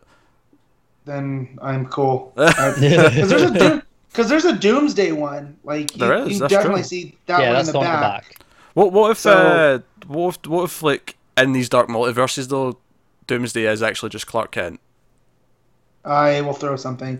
You'll, you hear it, you Eh, hear it's it a- now. Matt, it's the dark multiverse. They're all evil. Yeah, but I, I kind of like the idea that Superman being powered by the sun is light personified. So Hmm. it would make sense he's not his character's not in the dark multiverse where Oh. you can per, you can kind of pervert the rest of them. Although the Green Lantern by that thing too shouldn't be there because he's light. But um, Um, what if he Yeah. is there, right? But because there's no sun, he's just a sweet little, you know, like Flashpoint. He's just a sweet little guy who can't do anything. that Snyder wrote that mini, so I wouldn't wouldn't put it past him. That's a good point. He wrote the, but but I just want to point out that the dude in the cloak behind them all Mhm. looks like Time Trapper. So I'm just throwing that out there. You heard it here Um, first. If Time Time Trapper, if Time Trapper's revealed to be the one behind all this, Matt Well, gets points. Time Trapper was revealed to be Superboy Prime in one of John's Legion miniseries. So Here we go I'm just again. saying. I'm not, I'm not saying Super, Superboy Prime. I'm saying it looks remarkably like the Time Trapper. Uh, so I think that's pretty cool. That's all. Yeah, I just last thing I, I want to say is that I really like the Joker's whole thing where he's like, "No, I, I'm the, I'm not the villain this time," and you know when he talks to Hal, he's like, "No, the Guardian sent you here to stop something. This is what they were trying to tell you to stop." Yeah. And it, I like the idea that, that it's such a big thing that even the Joker's like, eh, "Hang on a second. Mhm. Uh, it, it gives some perspective. They will have to justify that though. Like For, for if this is so bad that even the Joker wants to stop it, they're going to have to justify to me with the, the how bad it is later that this But yeah, works no, for me. that's fair. It could, it could fall flat later on. Yeah. For now, I like it. Okay, okay, I, I guess. So that- enough with bats and birds. It's time to get back to bats and clowns. Uh, that's what I love, Joker. Always putting himself over. You know, like of course, that's yeah, I'll he help is. Batman if it means I get back to terrorizing him. All right, so I guess I guess we spent a long time on that, uh, quite rightly, because it was packed with dense stuff. Um, so yeah, so metal starts next month. Uh, so Finally. we'll we'll see. You know, how does Plastic Man figure into this? Does Hawkman come back? Uh, probably does. Uh, how do the Hawks I, I did into read this? a little interview after this. Apparently, there's something inside Plastic Man. You know, he's in, he's in the egg shape. Mm-hmm. Yeah. Apparently, he's hiding, holding something inside him. Interesting. Yeah. Oh dear. enough talking about Batman. Let's talk about some more Batman. Uh, Detective Comics 960, written by James Tynion IV and art by Alvaro Martinez. This is the next part of the intelligence arc, and it was basically boils down to two things here. We still have Bruce with Zatanna, try to talk Zatanna into giving him access to the God Machine so he can ask questions and possibly get answers. And then we also have the Azrael plot going along with uh, Ascalon and Azrael himself trying to like deal deal with stuff and yeah, that, that was that was that was basically it. Uh, was maybe missing. I was missing a little bit of uh, Cass and Clayface in here. They they were Yes. missed. Uh, that said, I did like this issue a lot, as it happens. Yeah, I liked. I, the more I read of Batwing, the more I love him because he is just their Tony Stark, and it's unapologetic. The fact that he was essentially recreating parts of Age of Ultron Kind at the yeah. end there, where he's where he's like, "Well, I'm going to plug in some of the Ascalon AI into my own suits because nothing possibly could go wrong here." Hey, Uh, we don't and- know. We don't know that they didn't get Avengers: Age of Ultron in this world. You didn't see True. that movie. He thinks this is a good idea. But I just like I just like how Ascalon shows up and uses those suits against him because he kind of primed him by putting the AI pieces of the AI there. Yeah, Uh, I, I also like the banter between uh, him and Batwoman because Batwoman doesn't really have her own stuff to do in this. She's just kind of there, and she cracks some jokes about, like, "Am I Igor right now?" uh, So yeah, That's fun. good. Uh, favorite stuff though is, is Batman and Zatanna, and basically just their debate. I, I like their flashback again, which is kind of like setting up the the orb. But it's again, it's them standing in the rain, really good stuff. Uh, him trying to convince her, and she's like, "No, this is foolish. You know, we're not seventeen anymore. This is too dangerous. You can't do this." Uh, and there's that great double page layout where she proves that she can do so much with magic. She like makes it sunny. She stops the rain. First, she turns it to Yep. to uh, leaves. Flowers. Yeah, or flowers. flowers. Yeah, you're right. Yeah, flowers. Uh, all, all really good stuff. Uh, art's really nice. Again, this one. Uh, uh, Martinez has been doing good jobs. Uh, good job this this uh, Yeah. arc actually. Yeah, definitely. I love his Zatanna too because Yeah. she, Zatanna's she really just- good. she looks proper. Yeah, I like his rain, especially the rain that's like running off the side of the buildings and stuff like that. There's some good stuff there with it sort of trickling down. Yeah, it does look really good. I think it's the page, the one after that double page spread you were just on about. Yeah, That first panel where the, it's just the, the the far shot of the tower, Hmm. and it, the rain in the foreground looks fantastic. yeah, r- really, really nice. Uh, so yeah, so Zatanna breaks out the orb, and she kind of reluctantly is like, "Yeah, I'm still trying to talk you out of doing this." And you get that that page spread. We mentioned this when we are talking about uh, the casting. Whether there's a little tease here where it's like one of the questions he wants to ask about is something about metal. So you, Yeah. so you feel like that was just an easy thing to put in because they were talking about this orb anyway. Uh, you, you see like you know Tim's there uh, dying his death scene. The Court of Owls is there, which is probably more related to the metal perhaps. Uh, I could be wrong though. Uh, but Raz is Uh, there of I, I- course. I don't, I don't know about that to be fair, because the whole part of you know the the Court of Owls stuff when it first came up was that was been the mystery he looked into as a kid. It was his, his first big question. But no, so Raz is there. Obviously, he's worried about Raz because Raz is the one that was erasing his uh, memory Memory. Uh, after after various encounters uh, to keep him guessing and stop him from getting too close to whatever he doesn't want him to get to. Uh, so no, this was really good stuff. Uh, it was very quick read actually. I felt I was really surprised when I got to the last page and I was like, oh, that's it, because that was basically all the Batman and Zatanna stuff. And then you know, like, like we say, Ascalon goes to his whoever he's. Do we know who that is? The guy from the Order of Saint Dumas that he goes and speaks to. That he refers to his father. No, I think it's just the, the who's ever leading the Yeah. order right now. Uh, and he's basically you know, your, your typical evil cryptic, uh, you know, overlord. He's like, oh yeah, Jean Paul is coming back to to his son. Yes, go and go and find him and uh, go, go and search for your demons and whatnot. And that's when He shows up at the the the uh, Batwing's place. Was it Fox Tech? Yeah, Fox Tech. Fox Tech. He shows up at Fox Tech, and that's when we get a bit of a chase scene. And then they think, oh no, we've got some backup. Jean Paul's here, but he jumps out and he's full on Azrael, like you know, possessed, full on. Yeah. So Although I think he's gonna fight Ascalon. I, If- I feel like possibly. the Suit of Sorrows and Ascalon, I think, have two different directives. So Yeah, I think it'll look at Ascalon as uh, you know trying to take its As a place. Yeah. Yeah. Yeah, I can see it. so- Uh, It was, it was a good issue. I liked I liked a lot of the Zatanna and Batman stuff just because I like their relationship. I think it goes back to the animated series. Is that where it started? I don't know Really? if that's With- where with it started, Dini? but it's definitely one of the first where I places. first encountered yeah. it. Yeah. Yeah, me too. Like I don't I don't remember hearing about it in the comics that often, you know, about them. But it was kind of Dini has always put them together, and I, and I like that because for his, for his, Batman is that man of logic. And It is kind of like oh, magic's kind of dumb, but Zatanna shows him that it's not quite. You know, there are rules, and I like that here. Like you have to follow these rules. My family's been guarding this orb for generations, and you know, I shouldn't even be doing this, but I'm going to show you. And I, I liked all that. That the trust is there between them. Yeah, I, th- I think I think it's interesting that uh, like writers now, like obviously not all of them, but certainly someone like Tynion, who's on the younger side, probably grew up watching Batman the animated series. Mm-hmm. Yeah, So Yeah. It's, it's maybe not surprising that some of the ideas that started in that are maybe seeping out into the comics world uh, in in a more natural way than they used to, perhaps when they're trying to. That's it, because for a lot of people around our age, there that's kind of like a, a definitive version of Batman. Mhm. So it, it makes sense to see that kind of echo back in around this sort of time now, when they're breaking into the industry. Yeah. So cool. Uh, yeah, it's probably my favourite issue of the, the arc so far, I'd say. Yeah, I'm I'm still not like super into the Ascalon Azrael stuff. I, I enjoyed it more here because I think I think there was a bit more you know action to it this time, and Well, the, the art really makes it flow. That's what I, th- I, th- I think the. Uh, I mean, I would agree it's still not the best plot ever, but I, again, I think this was the most I've enjoyed it so far because. Partly because you- you've got this more evil father figure kind of coming into it, and you have Azrael, something's actually happening to him. Uh, like Mm-hmm. it feels like there's this battle of like, and I, I think Ascalon himself having more of a character because he's questioning things now. He's like, I don't understand. Th- This was yeah, like it another stops of him me. just being a, a robot that he seemed to be before, and it's it's actually AI. He's questioning things. Yeah, him questioning what what Azrael is is actually yeah, a lot more interesting. So it's it's it's picked up that side of it for me, even though I was enjoying I was enjoying it anyway for what it was, but now now it's got a little bit more weight to it. yeah. Yeah. So cool.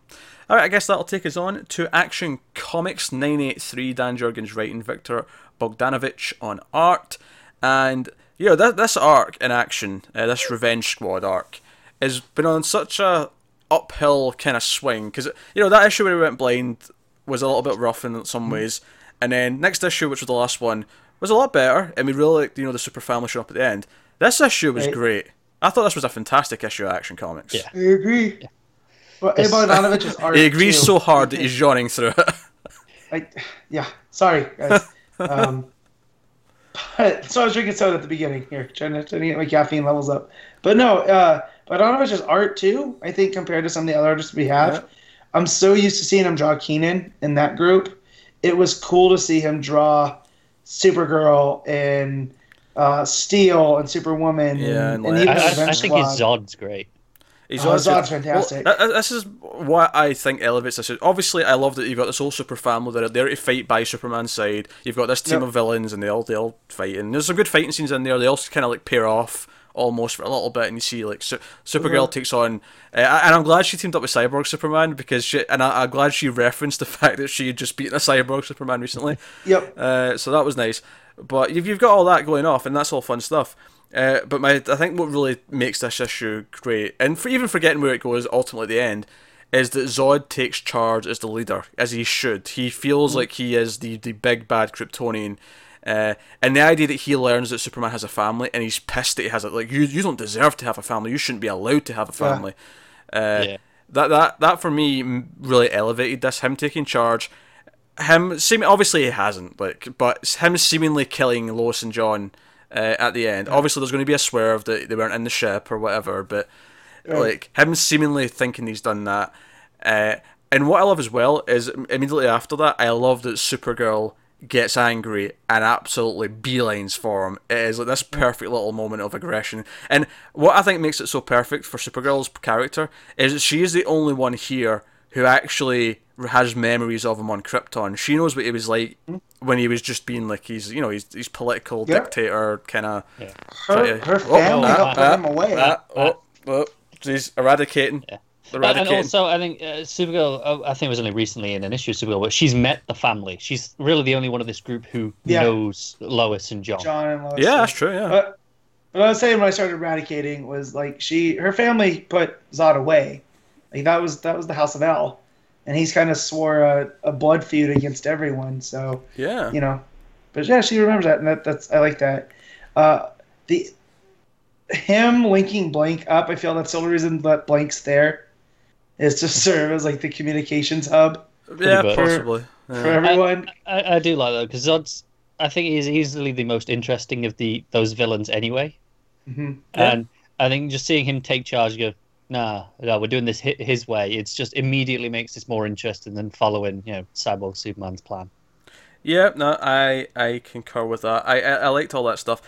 Um, even actually to go Blanque, you can also speak Mandarin with uh with Kenan, Yeah. which is one of the points they brought up is that no one else can actually speak to him. Really, I mean Clark can say a couple of things, but uh, you know, so I, I thought that was that was a neat, neat little Yeah, touch. and and they stuck to the blue as well. I like that that it was it was reverse, whereas in in uh, New Superman the blue is everything that's in English, Mm. and here it's everything that's in Mandarin. Yeah, it's a nice So- switcheroo, Ni- nice opposite Yeah. of what they do in that book. So that was a nice touch. Yeah, Zod, Zod's p- proper demonic. His smile with blood coming down his like mouth Yeah. after he thinks he's killed Clark's family, glorious. And even even uh, once he realizes that Clark's blind, the way he's Yeah. taunting him is like, "Oh, you're trying to like compensate by listening from a heartbeat." Uh. You know, clever boy. Like he's taunting him. He's like, Yeah, yeah, yeah. putting him And down. then It's- it's like he he's got yells that- into his ear. He's got that respect for him. It's like, hey, look, that was a pretty good idea, Mhm. but you ain't prepared for this. yeah, you ain't no match for for General Zod. Uh, so he gets his projector. I think it's really funny actually because the team all come come at him and he he teleports the entire team to the Phantom Zone except Supergirl, who's already out because she'd already tried to hit him. Like that, that, that was the Right. aforementioned moment where she made a beeline for him. So Right.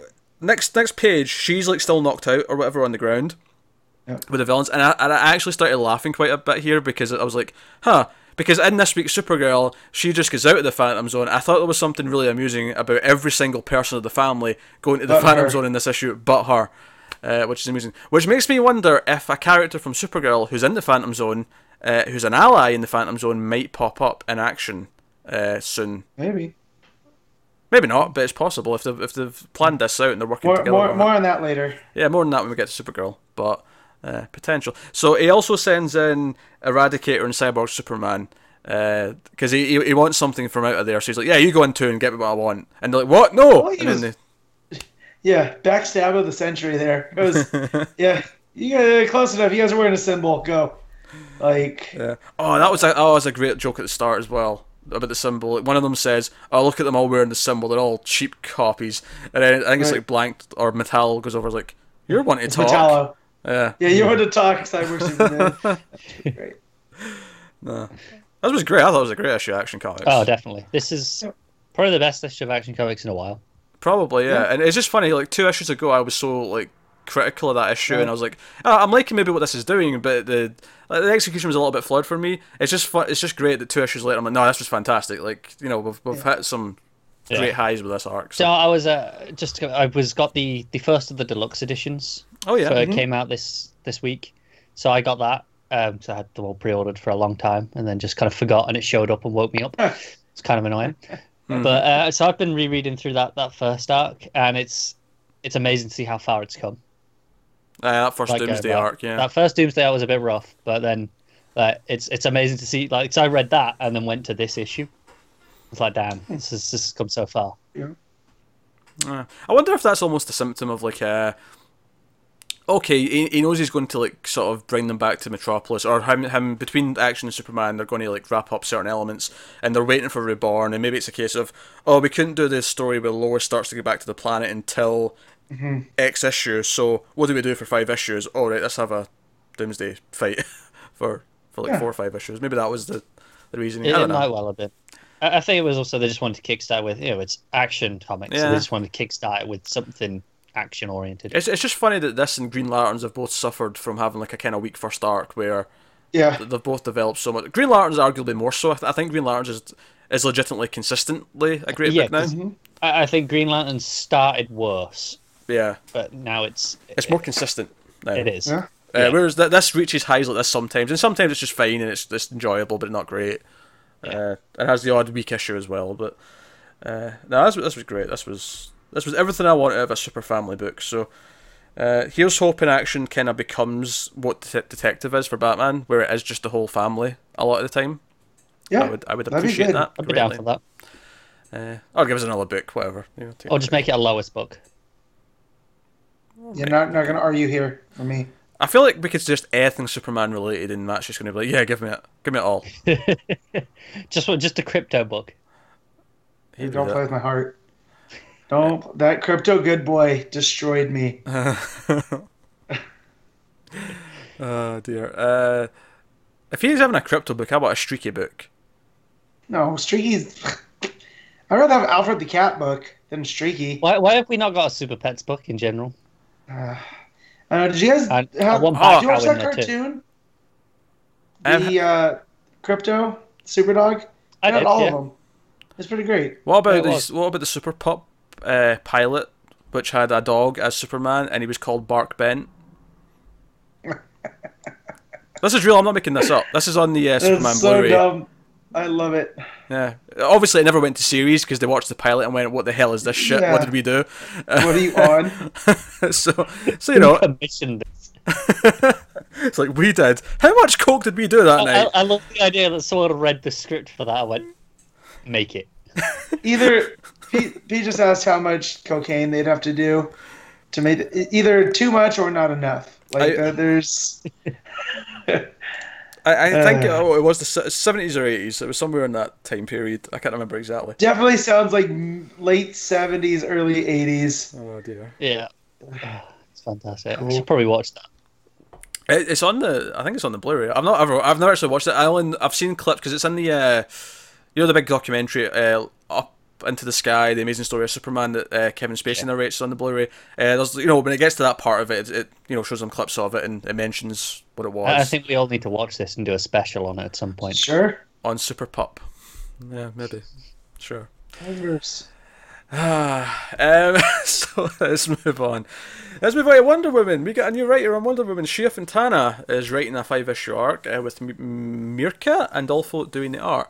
Uh, so yeah, uh, Heart of the Amazon, I believe is the title of this this arc. And yeah, what did we think? What did we think, Matt? You were you were distraught. You were heartbroken. You were t- Yeah. crying your eyes out that Greg Rucka was leaving. This, this doesn't do much. it- It's not bad. I just don't enjoy it as much. I don't. I, I just want to point out something that just happened there. Man, I just went, uh, it's, it's not bad, and then Connor's head just went, like, as if he really disagrees with that. He's, he's in shock. Connor, rebuttal. It's yeah. I, I think it's pretty good. I don't think it's up there with Rucka. Don't get me wrong. I'm not. I'm Yeah. not saying that, but I think it's pretty solid. I, I think it's very enjoyable. It's just the the tone. It's so weird. Like, and It's I different. get that Shea Fontana It is writes the different, superhero girls book, but like I really enjoyed the stuff at the beginning of of Themyscira and like taking Diana's doll away because it's not that if she wants to be a great warrior, she can't play with dolls, and like that's a nice meta commentary on on that type of thing. But like just the whole her being a consultant for this weird company that makes apps, I guess. She's not actually a consultant for an app company, man. was a cover. It's the military. I know it's the military, but that's just it's weird. I was just like, and She's with not, even a, and- she's not even a consultant. She volunteers occasionally when she thinks she can be useful to the mission. yeah, I- so what? So that they were behind that entire mission of of so it so the military is covering as as an app company to help refugees in Greece. Yes. Yeah. That's dumb. Just have her be a liaison to the military. Well, I Like- think they're building to that. Yeah, I, I- I don't think th- I, the, the cover's not there for Wonder Woman, Matt. The cover's there for the military in general. She's just wanting to help. I get, but she's Wonder Woman. She could just go help. Like, right? But she wants to do it through the proper channels. She wants to do it through the sanctioned government. She wants to, because that's her thing, isn't it? Diplomacy. Go through it, like do it properly. yeah, I just it was. I There's a million simpler ways to do it than than I, don't- I cover don't, through a. I, I don't understand app. what's complicated about it. She's not doing it through an app company, Matt. She's just going I to get that, but that's that's the cover. So again, Shea Fontana thought we're gonna create this whole cover thing. But it's for not Matt, reasons. Matt, let, hold on, let me finish. It's not No, her no, no, cover. no. It's Matt. It's not her cover. The military's got a cover. She goes to help because she wants to help. She's back at the base where their cover their cover is because she's there to like inform So- of what so- happened because there was an explosion. So, so we can get a joke of her like threatening a. that was a good intern- joke. I like that didn't joke. like it. Do you know what? I, I think you- Matt started by saying, you know, the tone is very different, and it is. Yeah. I think that's a good thing. I think if they tried to do the same tone as what we just had, I think it would be it would fall flat because it wouldn't be as good. And you go, well, they're just trying to do the same, but it's not as, I, as I, good. I, I do have one just- problem. I do have one criticism. I, I do as well. It's probably the same. It's probably the same thing. But I, I quite enjoyed this, if that wasn't clear already. Uh, uh, oh, I just I don't see how this is any different from her going to save something random and say Washington, and then you know the military wants to talk to her about what happened, so she would go to where they're based out of, which in, you know would be wherever you know government building X or the Pentagon or whatever. But right? it was the fact that I felt like they went through all these hoops to because oh it's an app company we can throw that intern in there and then it's just it's like hey look we're being you know it's it's 2017 we're gonna throw apps in there it's gonna be cool But- like it's like well To be fair, Matt, the intern wasn't from this company. The intern would came in thinking it was a regular company because he wanted to invite them to the what the baseball game or whatever it was, yeah the yeah, softball. softball. so again it's a military cover but this dude just gets in for a joke Well, they've got to let if it's a, if it's a if it's a cover building, they've got to be able to have them to come in and out. That's the yeah Point. again I just yeah. Uh, Matt, I'm not gonna lie. These complaints are feeling a little bit petty. A little I, bit petty. I they can be petty it wasn't I, I Wasn't as good that- as what I wanted her, it to it's be. Not Rucka. No, it's not that it's not Rucka, even though I have been reading a lot of that his first that that deluxe that came out, and you it it feels like they're striking a lot of the same things because early on in that run you get to know the team of people that deal with her, and it's all very much Wonder Woman through the eyes of others, and I feel that's what Shea Fontana was going for, and I enjoyed the that story that she had was in the annual. Um, Mm, I- either that or the 75th special one. Yeah. one of those. I yeah. enjoyed that. This one was it was a rough start. I like where it went, but I, and I, the art also wasn't doing it for me. So that Oh man, I thought that was fantastic. I like Um, that as well. Uh, Andolfo did a bunch of stuff in, I think it was uh, the Bombshell series. That, uh, I've been reading that, and Yeah. it's great there, great here. I, I dig the art. I I like where it went. Uh, and it is getting kind of dark. And I, I think the you know you're complaining that okay, why is it an app company? Why is it a cover? Why why are they angry? I'm sure that's something that will maybe be more relevant as we find out more about what the situation mm-hmm. is. And you know, because clearly it's a very hostile environment because there's there's there's terrorist Well- bombings going off left and right. Well, yeah, because if, if it's based on real life and it's like they're they're threatening the Syria civil war and all that, and we we know there's you know refugee issues in Greece and Turkey and all that. That seems like a Wonder Woman type story, It you does, know. yeah. And so bringing a light tone to that kind of thing, I don't think is a good idea. That's all. So, you know, either either don't base it in reality or create something else. I don't know. I think doing a light tone with it is a is a good way to explore it because it introduces you know the issues to people who might not be thinking about it in a, a digestible way, and then maybe they'll look you know they'll they'll be more aware after that. Maybe. I, I mean, I don't think the tone's actually too light. Like, I feel like, I mean, that that ending because the big cliffhanger at the end is to show Etta, which is my one problem, is Etta feels Yeah. completely different to what she was just like. Yeah. Like her character feels like they've. It feels like. For, she wanted to tell a story about Etta being this way, and was like, oh, that doesn't line up with what was just happening. Oh well, whatever, doesn't matter. Well, it feels more like traditional Etta than what we just got with her being upset over Cheetah and that and Sasha Bordeaux and, and that whole run where she just kind of went through hell. I mean, And- they might sweep this by saying, "Oh, there's been a little bit of a time gap, and maybe if Rucka Yeah. comes back later, he'll like fill in." Like, Yeah, or potentially they're just go- they're saying that maybe she's just throwing herself into this attitude as a way of dealing with it. eh, maybe. I feel, I feel like the more likely thing. I mean, if they ever address it at all, and they might not, but it would be like, if Rucka ever comes back to do like another current run, maybe there'll be like a one fill-in issue that goes back and explains how his how the relationship between Wonder Woman and Etta get patched up somehow, or you know, however, you know, however Yeah. it It's It's a very Rucka thing to do. Yeah, so I could see that being the case. Uh, so that, that was a problem. But Etta makes her come to this wedding. She's like, no, no, I'm going to celebrate. I'm going to this wedding. Come with me. And she comes and she's in like a regular sort of suit, you know, pantsuit. And she uh, befriends this little girl who's like, oh, you're Wonder Woman. And she's like, oh, will you help me find my, my doll or whatever it was? Shoot. Was it Shu? There you go. Shu. Uh, I and like the f- pink. Pink's a good color. Like the this, I feel like Fontana based this dialogue off of like actually talking to a little kid, because this is how my niece talks. Like she just offers information that you didn't ask for, but Yeah. she's just gonna tell you how much she loves the color pink and her necklace that's pink, and like that was pretty good. uh, and they find they find a bomb and at this wedding under the table. Uh, which is right away from X, which actually makes the cover in retrospect a lot more relevant. Like, it actually, is, oh shit, that's quite a dark cover now. Now that I know where it fits in. Yeah, yeah. I just come back and looked at the cover and you said that. And it's like, Yeah. Because obviously, there's that, that other explosion at the refugee camp uh, earlier on that you could argue is what the cover's referring to, but I feel like it's actually, Yeah. yeah, Yeah. it's more about that bit at the end. But uh, I, I was down with this. I mean, uh, there's other stuff they're setting up though, because she goes to the doctor uh, to get checked up after, and the doctor's kind of ill. She keeps coughing. Yeah, something's going on with her. yeah, and like the the other doctor comes in and says, "Oh, you need to finish this by tonight," and she's like, "Oh, I'll have to do it. I'm the doctor here, Wonder Woman. Don't tell me that I can't stay and work." Blah blah blah blah. But it definitely feels like they're setting up something. The the, the doctors are up to something either no good or something no good's affecting them. Do you, do you know what I thought was interesting is that the doctor only started coughing after she'd examined Wonder Woman. She's like, "Oh yeah, you're Yeah. all in perfect health." And I was wondering if Wonder Woman was carrying something without knowing it, and she'd passed it on. Uh, Seemed to be it was fast acting, admittedly, but I was like, uh, maybe she picked something up when she was out uh, in in the it fight. never it never occurred to me just because it's like it's still like halfway down the first page of like seeing the doctor. So I, I just it was the first opportunity to decide to write it in rather than Yeah, it being an effect of Wonder Woman necessarily. yeah. It, it was more as it was because they said, "Oh, another perfect physical," and then she starts coughing.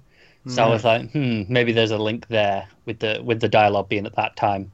Uh, maybe we'll maybe we'll see uh, next next issues, but uh, no, I'm d- I'm down with this team for five issues. Absolutely, uh, I would even mind Yeah. if they were here for longer, but uh, I'm not particularly excited about the next arc because it's the whole, you know, long lost brother. Yeah, we'll see Thing. how it is. We'll Jason, but it's James Robinson, so okay.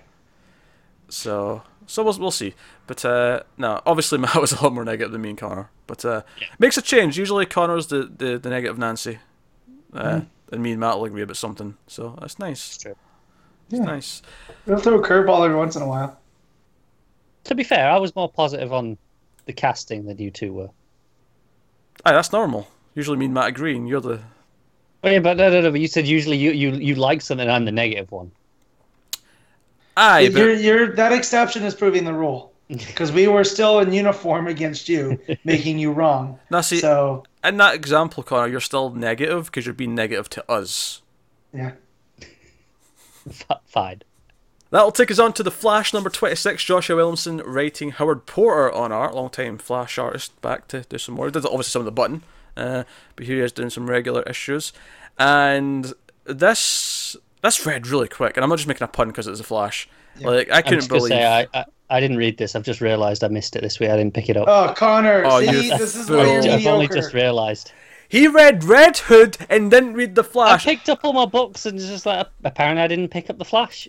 Uh, well, strap in for spoilers, friend, because I have two words no, for no, you: that, that's fair. Yeah. Tornado, twins, Yeah, we got Tornado Twins. We got Dawn and Dawn. hype.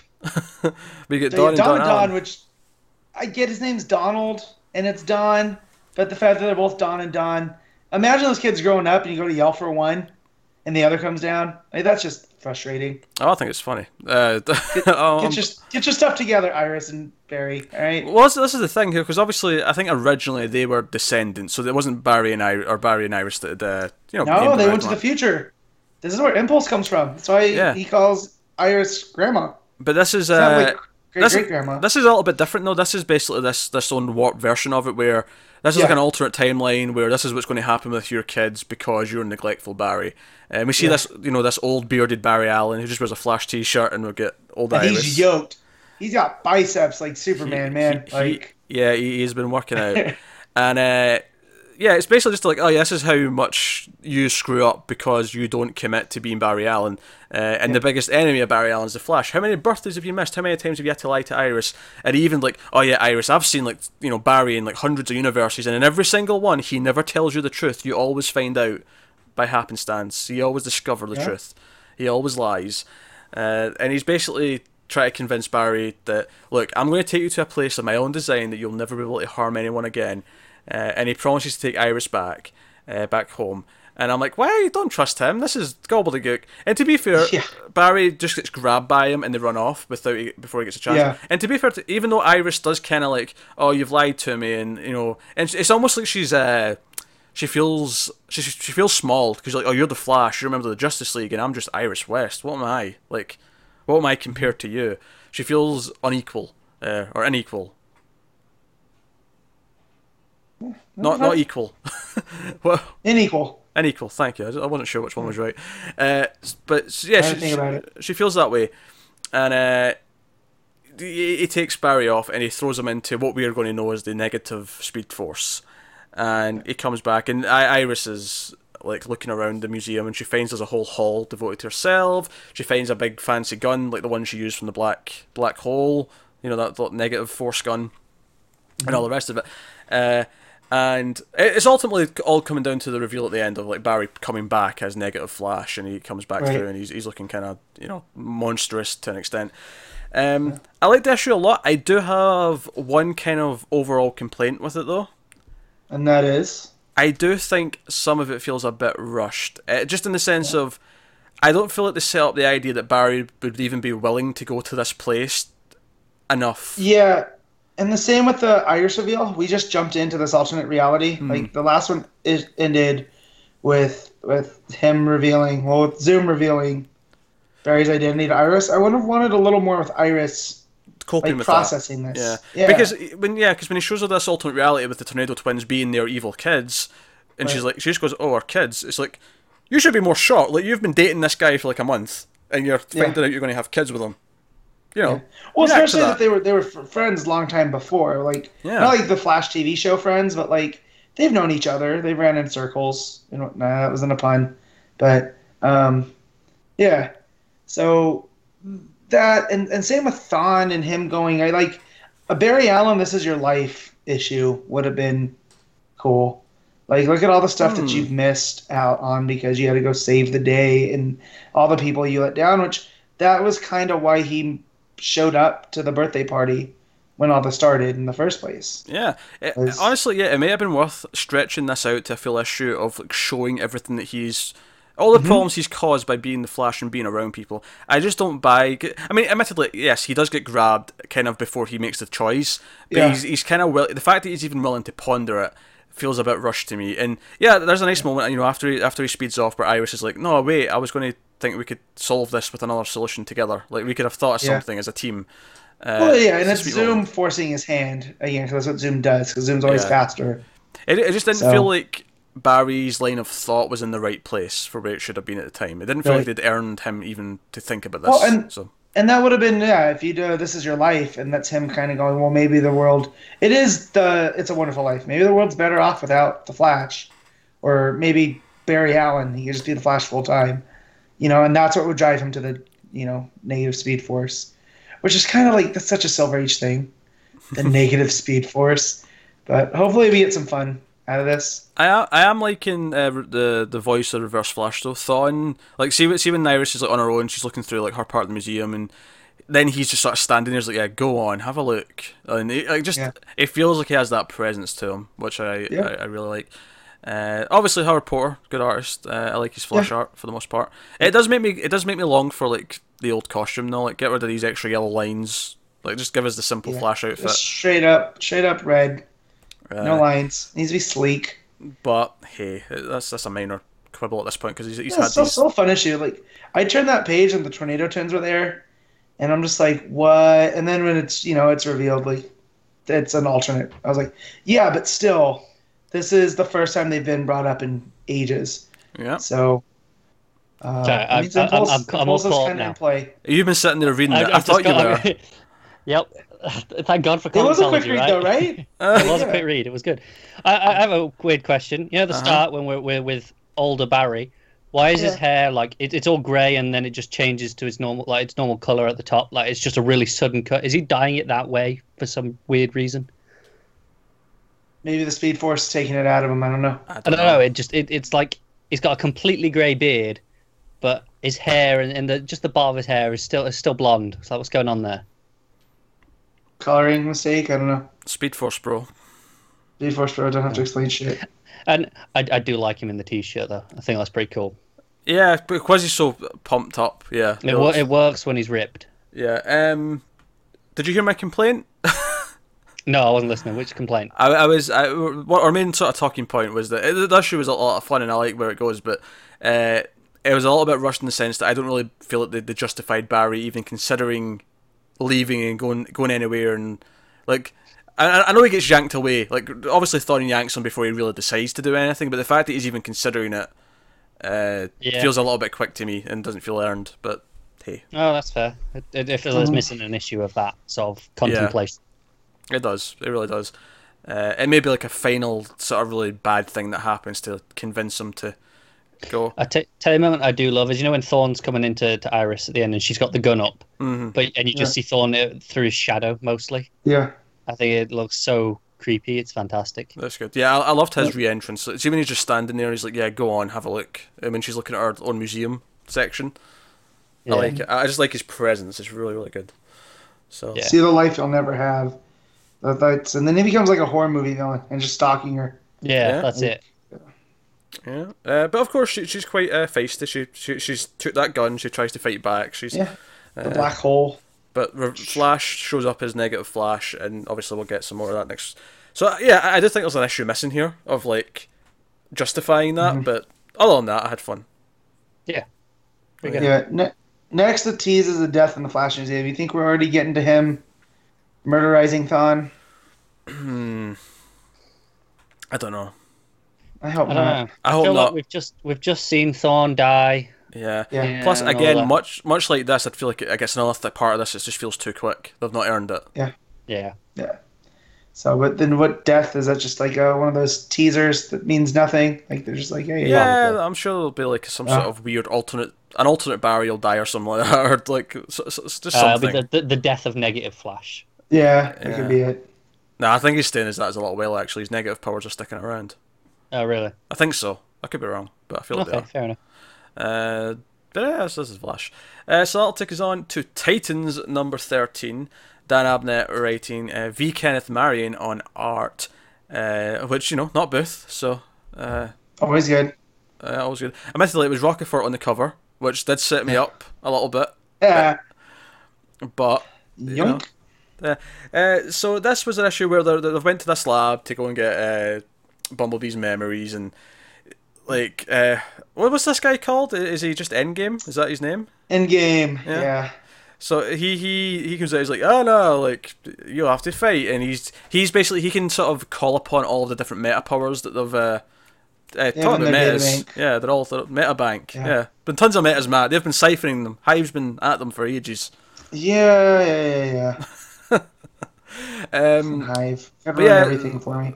so so we get this uh th- this, this kind of insane fight scene where he's going around and he's fighting them all. A lot of this is narrated by Wally, who's struggling with this whole heart condition that he's got right now, where he, he can't go too fast, and it kind of triggers this weird side effect in his powers where time stops completely and he can move around.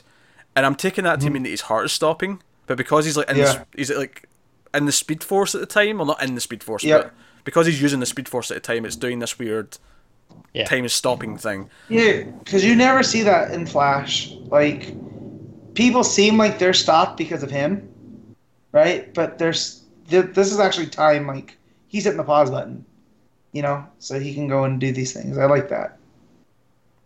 Yeah. I wasn't imagining that noise, was I? No. No, no, no, that was like a plane flying by my house. Was it? It sounded like there was music in it. Was that just me? No. No, that was just you. It sounded it sounded like wind like wind. Uh, it was just really loud. Yeah. Yeah. It was so loud that I just yeah, was that like, whoa. that never happens. So I wonder what's going on. Hope nothing bad. Pla- plane just flying by the window. Uh, we've had helicopters, but not not a plane because there's there's a bank right by us. It's all right. I'm right under a flight path, so get planes all the time here. Yeah, yeah. But but yeah. Anyways, it's just it's something I haven't seen in the Flash before. So him him actually stopping time versus just running Yeah. faster than everybody else. Yeah. So that's cool. it obviously, it plays with all the character things going on now, like uh, Wally and Donna having a little connection. Donna knowing that she's probably going to hurt Roy's feelings because Roy's got a thing for her. Uh, so there's a lot, lot, lot of nice moments to play on that. Uh, the fact that uh, what's his face? Not Aqualad, Tempest. Tempest. Yeah, Garth. Garth. Thank you. That was what I was looking for. Was Garth. And I doubted myself. I was like, no, that's that's Beast Boy. But no, he's he's also Garth. That's fine. Yeah. He's fine. Too many Garth. guys. Too many Garths. Yeah. Uh, He's Gar because it's short for Garfield. true, Garth true, is true, true, true, true. just Garth. True. It's close enough that I was doubting myself that I had the right name. No, it Anyway, is. Uh, So, Go. so, so Garth, Garth and uh, Lilith have got a got a thing brewing to the point where she's telepathically sort of like secretly talking to him and be like, "Yeah, something's going on," and uh, one of us might betray the other. Si- Psimon kind of like let us know that in her head, and it sort of brings that plot line back up. Uh, and it, when they've actually won the fight and they've dealt with everything, mainly because Wally did his stuff where he stopped time and he, he was the one who's able to fi- finish finish the bad guy off. Uh, Dick is in the computers and he's saying, okay, the thing, the memory engram was here, but it get moved. It's like someone tipped them off, and it's like, oh, we're actually bringing this up. Uh, that said, I did not expect him to immediately walk out and go, Lilith, why did you betray us? yeah. So, uh, if it is It's actually her, Lilith. it, it's, I'd be it- willing.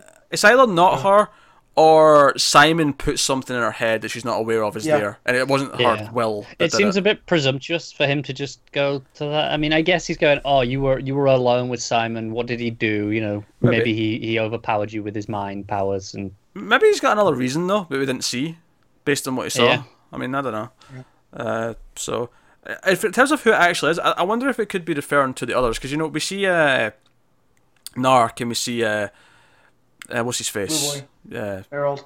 yeah. Like they, they, they, he he goes to see him. He's like, oh, we used to be Titans, and I want to get my my wife's memory back, but the, the Titans are the ones who ruined it in the first place, uh, which seems a little bit, you know, ill-minded coming from him. Like I'm like, Yeah. did, did that really? Well, I'm not feel- upset to see Cave Boy. well, I'm know, not either, but it just it felt like. Did it really seem like they were the cause of this happening? It didn't really feel like that to me. It No. felt like a bit of a jump on his part.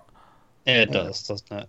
I Yeah, feel that's uh, then kind of. Ma- Malcolm Duncan. That that's a good name you're Yeah. looking for. I feel that's go. that's kind of my biggest problem with Titans in general. A lot of it's good, but it feels like people just make leaps to because that's the plot. Like even even Nightwing here, it's like it feels like he's just made that leap because that's where the plot needs him to go, yeah. and I don't get why.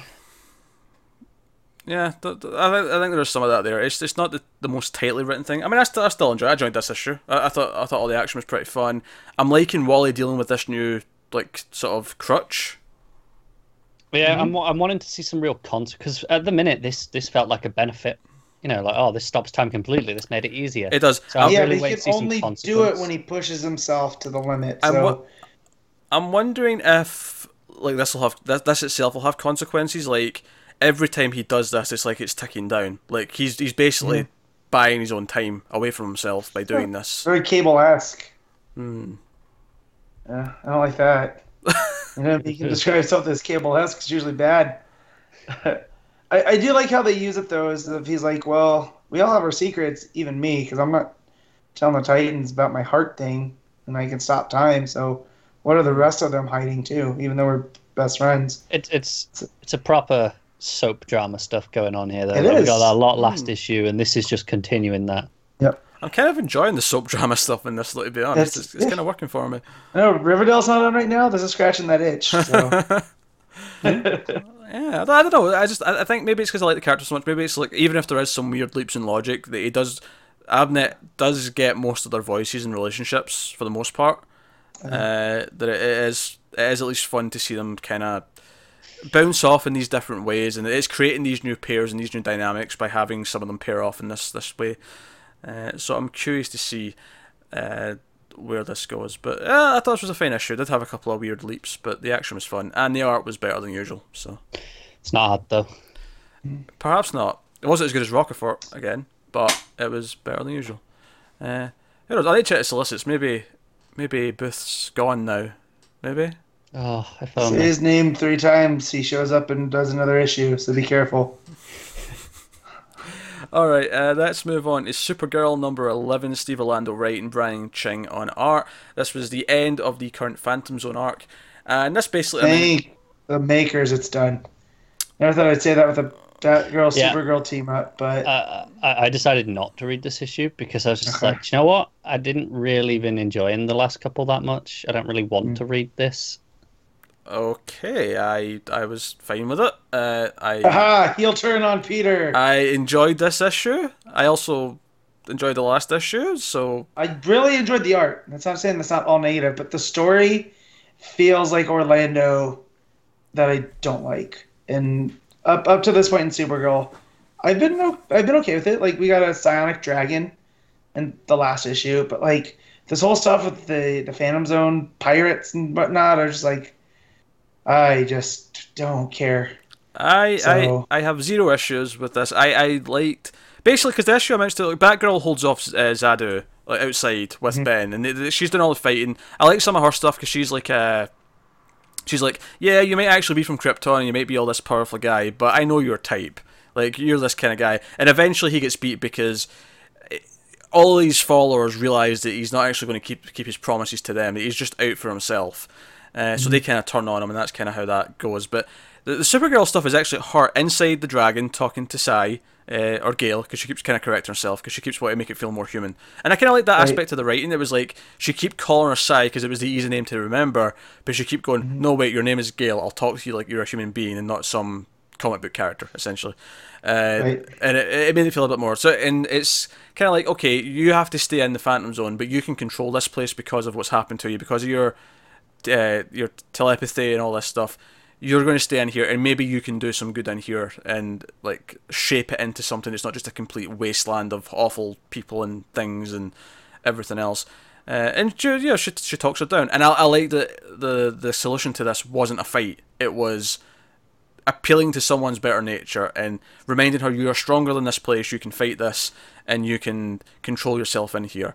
Uh, and I like that. It was, it was again, it was going back to compassion, which there's been a big theme of Supergirl since the the run started. So, no, not bad. After getting eaten by a psionic dragon. After jumping right eaten in. by a psionic dragon, and it all takes place inside the dragon. So, Yeah. what's not to love there? Uh, and you know, Batgirl and Supergirl are basically, yeah, you know, if you, you ever need my help, you know how to get me. Send me a signal. And there's that great full page spread of them. Uh, You know, Supergirl's flying, Batgirl's on the grapple. Great big page. Looks good.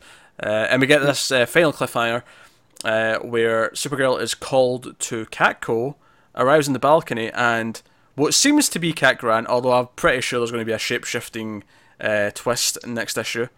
There has to be, right?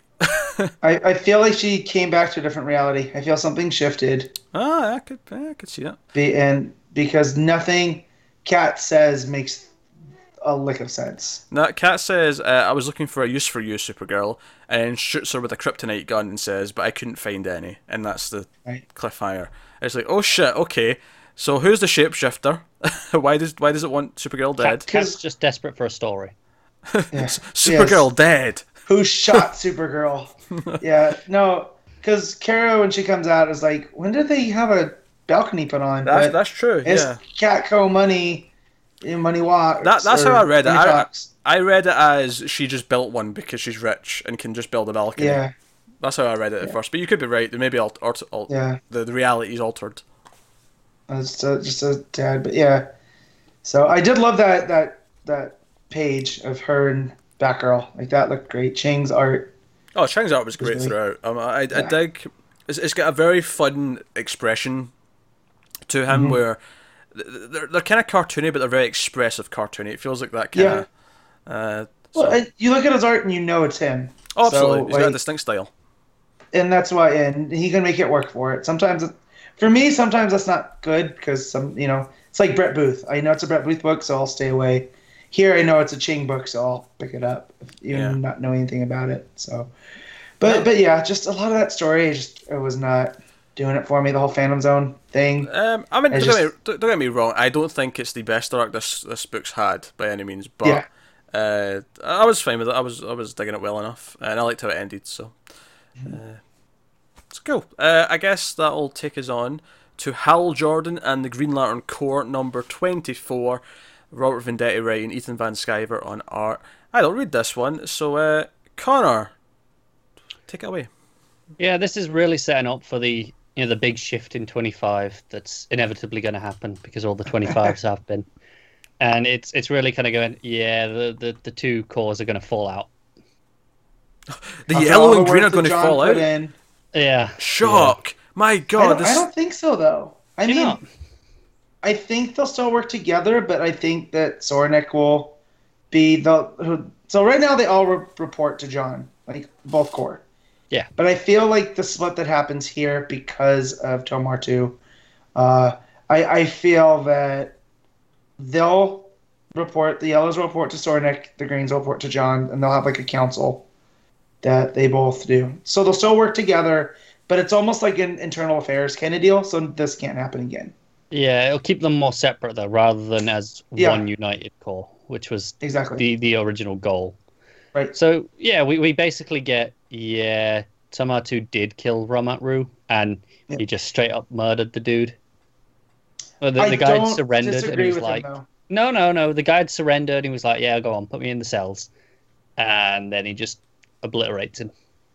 Yeah, he just says, "Put me in the cells. I'll find my way out. I've already been there like three times, and when I do, I'll just keep killing more kids." Yeah, yeah, that's my what he says. He says the children will be waiting, Yep, which is and dark as shit. for sure. And so I don't blame him. And even his partner, the robot guy, who I can't recall his name, is like, "Well, he was a Sinestro Corps member, but I can't blame you for what you Yeah. did." Yeah, So exactly. it was a tough decision to make. Uh, and even Hal, when when Hal finds out that's what it is, you know, he's still kind of like, tries "Oh, to defend him, doesn't he? He's like, no, Yeah. I'm sure you had reasons for what you did. Yep. So, but John's being the lawmaker, and it's just like, well, I, I. I get that he has to do that though. If he wants the the whole like, the, the two corps to succeed, he has to put this on trial and, and make a public show of of, Yep. of power. Going, no, look, this this can't be tolerated by either side. well, yeah, because and, and you get to the end, and you have the yellows trying to get to Tomar-Tu, Yeah, you know, and so it, it just kind of reinforces John because he can't let them get away with it because then he's gonna have an I. I think I think for John, it's kind of easier to have a green be the first one to go on trial because it makes Yeah. it seem fairer. If he's not if Yeah. he's not going after the yellows, he's going. No, this is one of my own. And yeah, well, when it goes back to Soranik because she has that big old falling out with Kyle. Because Kyle's been kind of he got vendetted here, Yeah, you know, after after what was his name, Sarda Sardak. Sarko. Sarko. That's such Sarko. a harsh thing I, to I say. did that. I did that last last issue Yeah. as well. So, so, so, so, So- to say someone got vindicted, it's like such a Yeah. crushing blow. Well, it, it's because it's a character that you normally like, but because of the plot Venditti has in mind, they just completely alter him. That's why I stopped reading his Green Lantern before because I didn't like his Hal, and now it's Time it was Hal's all- okay. What's that? at the time then that was all Hal, so it was a real Yeah. problem. Exactly. Uh, you didn't have you know the the bromance of the century with Arkillo and Guy Exactly. just hanging out and stuff. So, but yeah, so so Kyle just becomes super pushy towards Soranik, and I was like, you need to join the green. You, you need to join the green. It's what's good for you.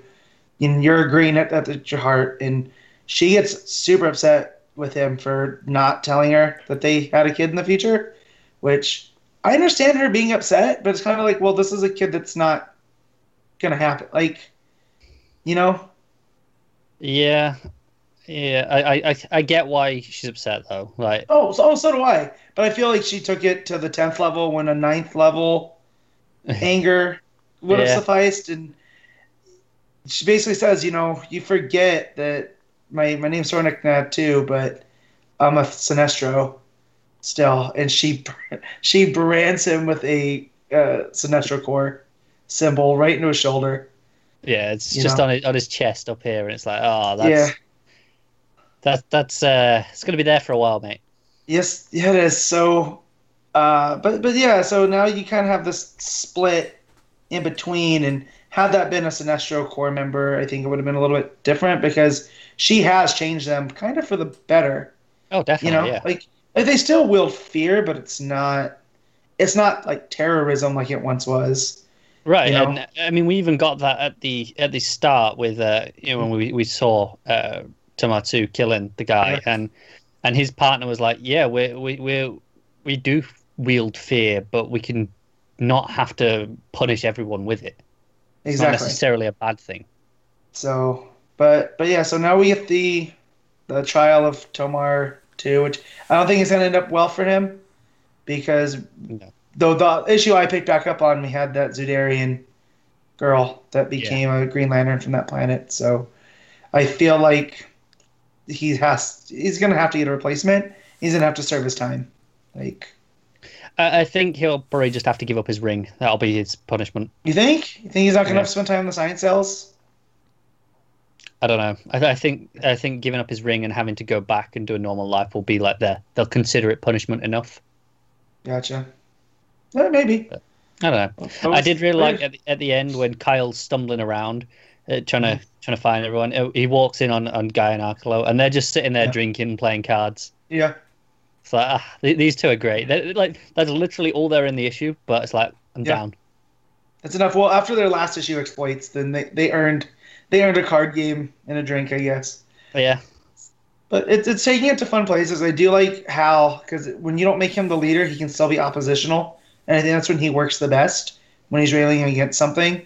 And so for him and John to be at opposite sides, I think does both characters yeah. well. This is the most I've liked Hal coming back in, you know, since what issue thirteen. Yeah, so. seven. So seven the best has been, but he's also been in a more restricted role. He's not been doing Yeah. as much, so it's definitely that's helping. I, I will say Van Sciver wasn't given much to do this issue. I mean, what he does is, is fine as always, but he didn't get a lot. But that of opening talking. where where Ramat Ru is being dis, you know disintegrated by the green flame is is Yeah. gorgeous. All right, that'll take us on to Superwoman number 12, which is just me reading this. Uh, Kay Perkins writing and Stephen Segovia on art. Uh, interesting that like some of the Action Comics artists have like transferred to this, and obviously New Superman's artist transferred to Action.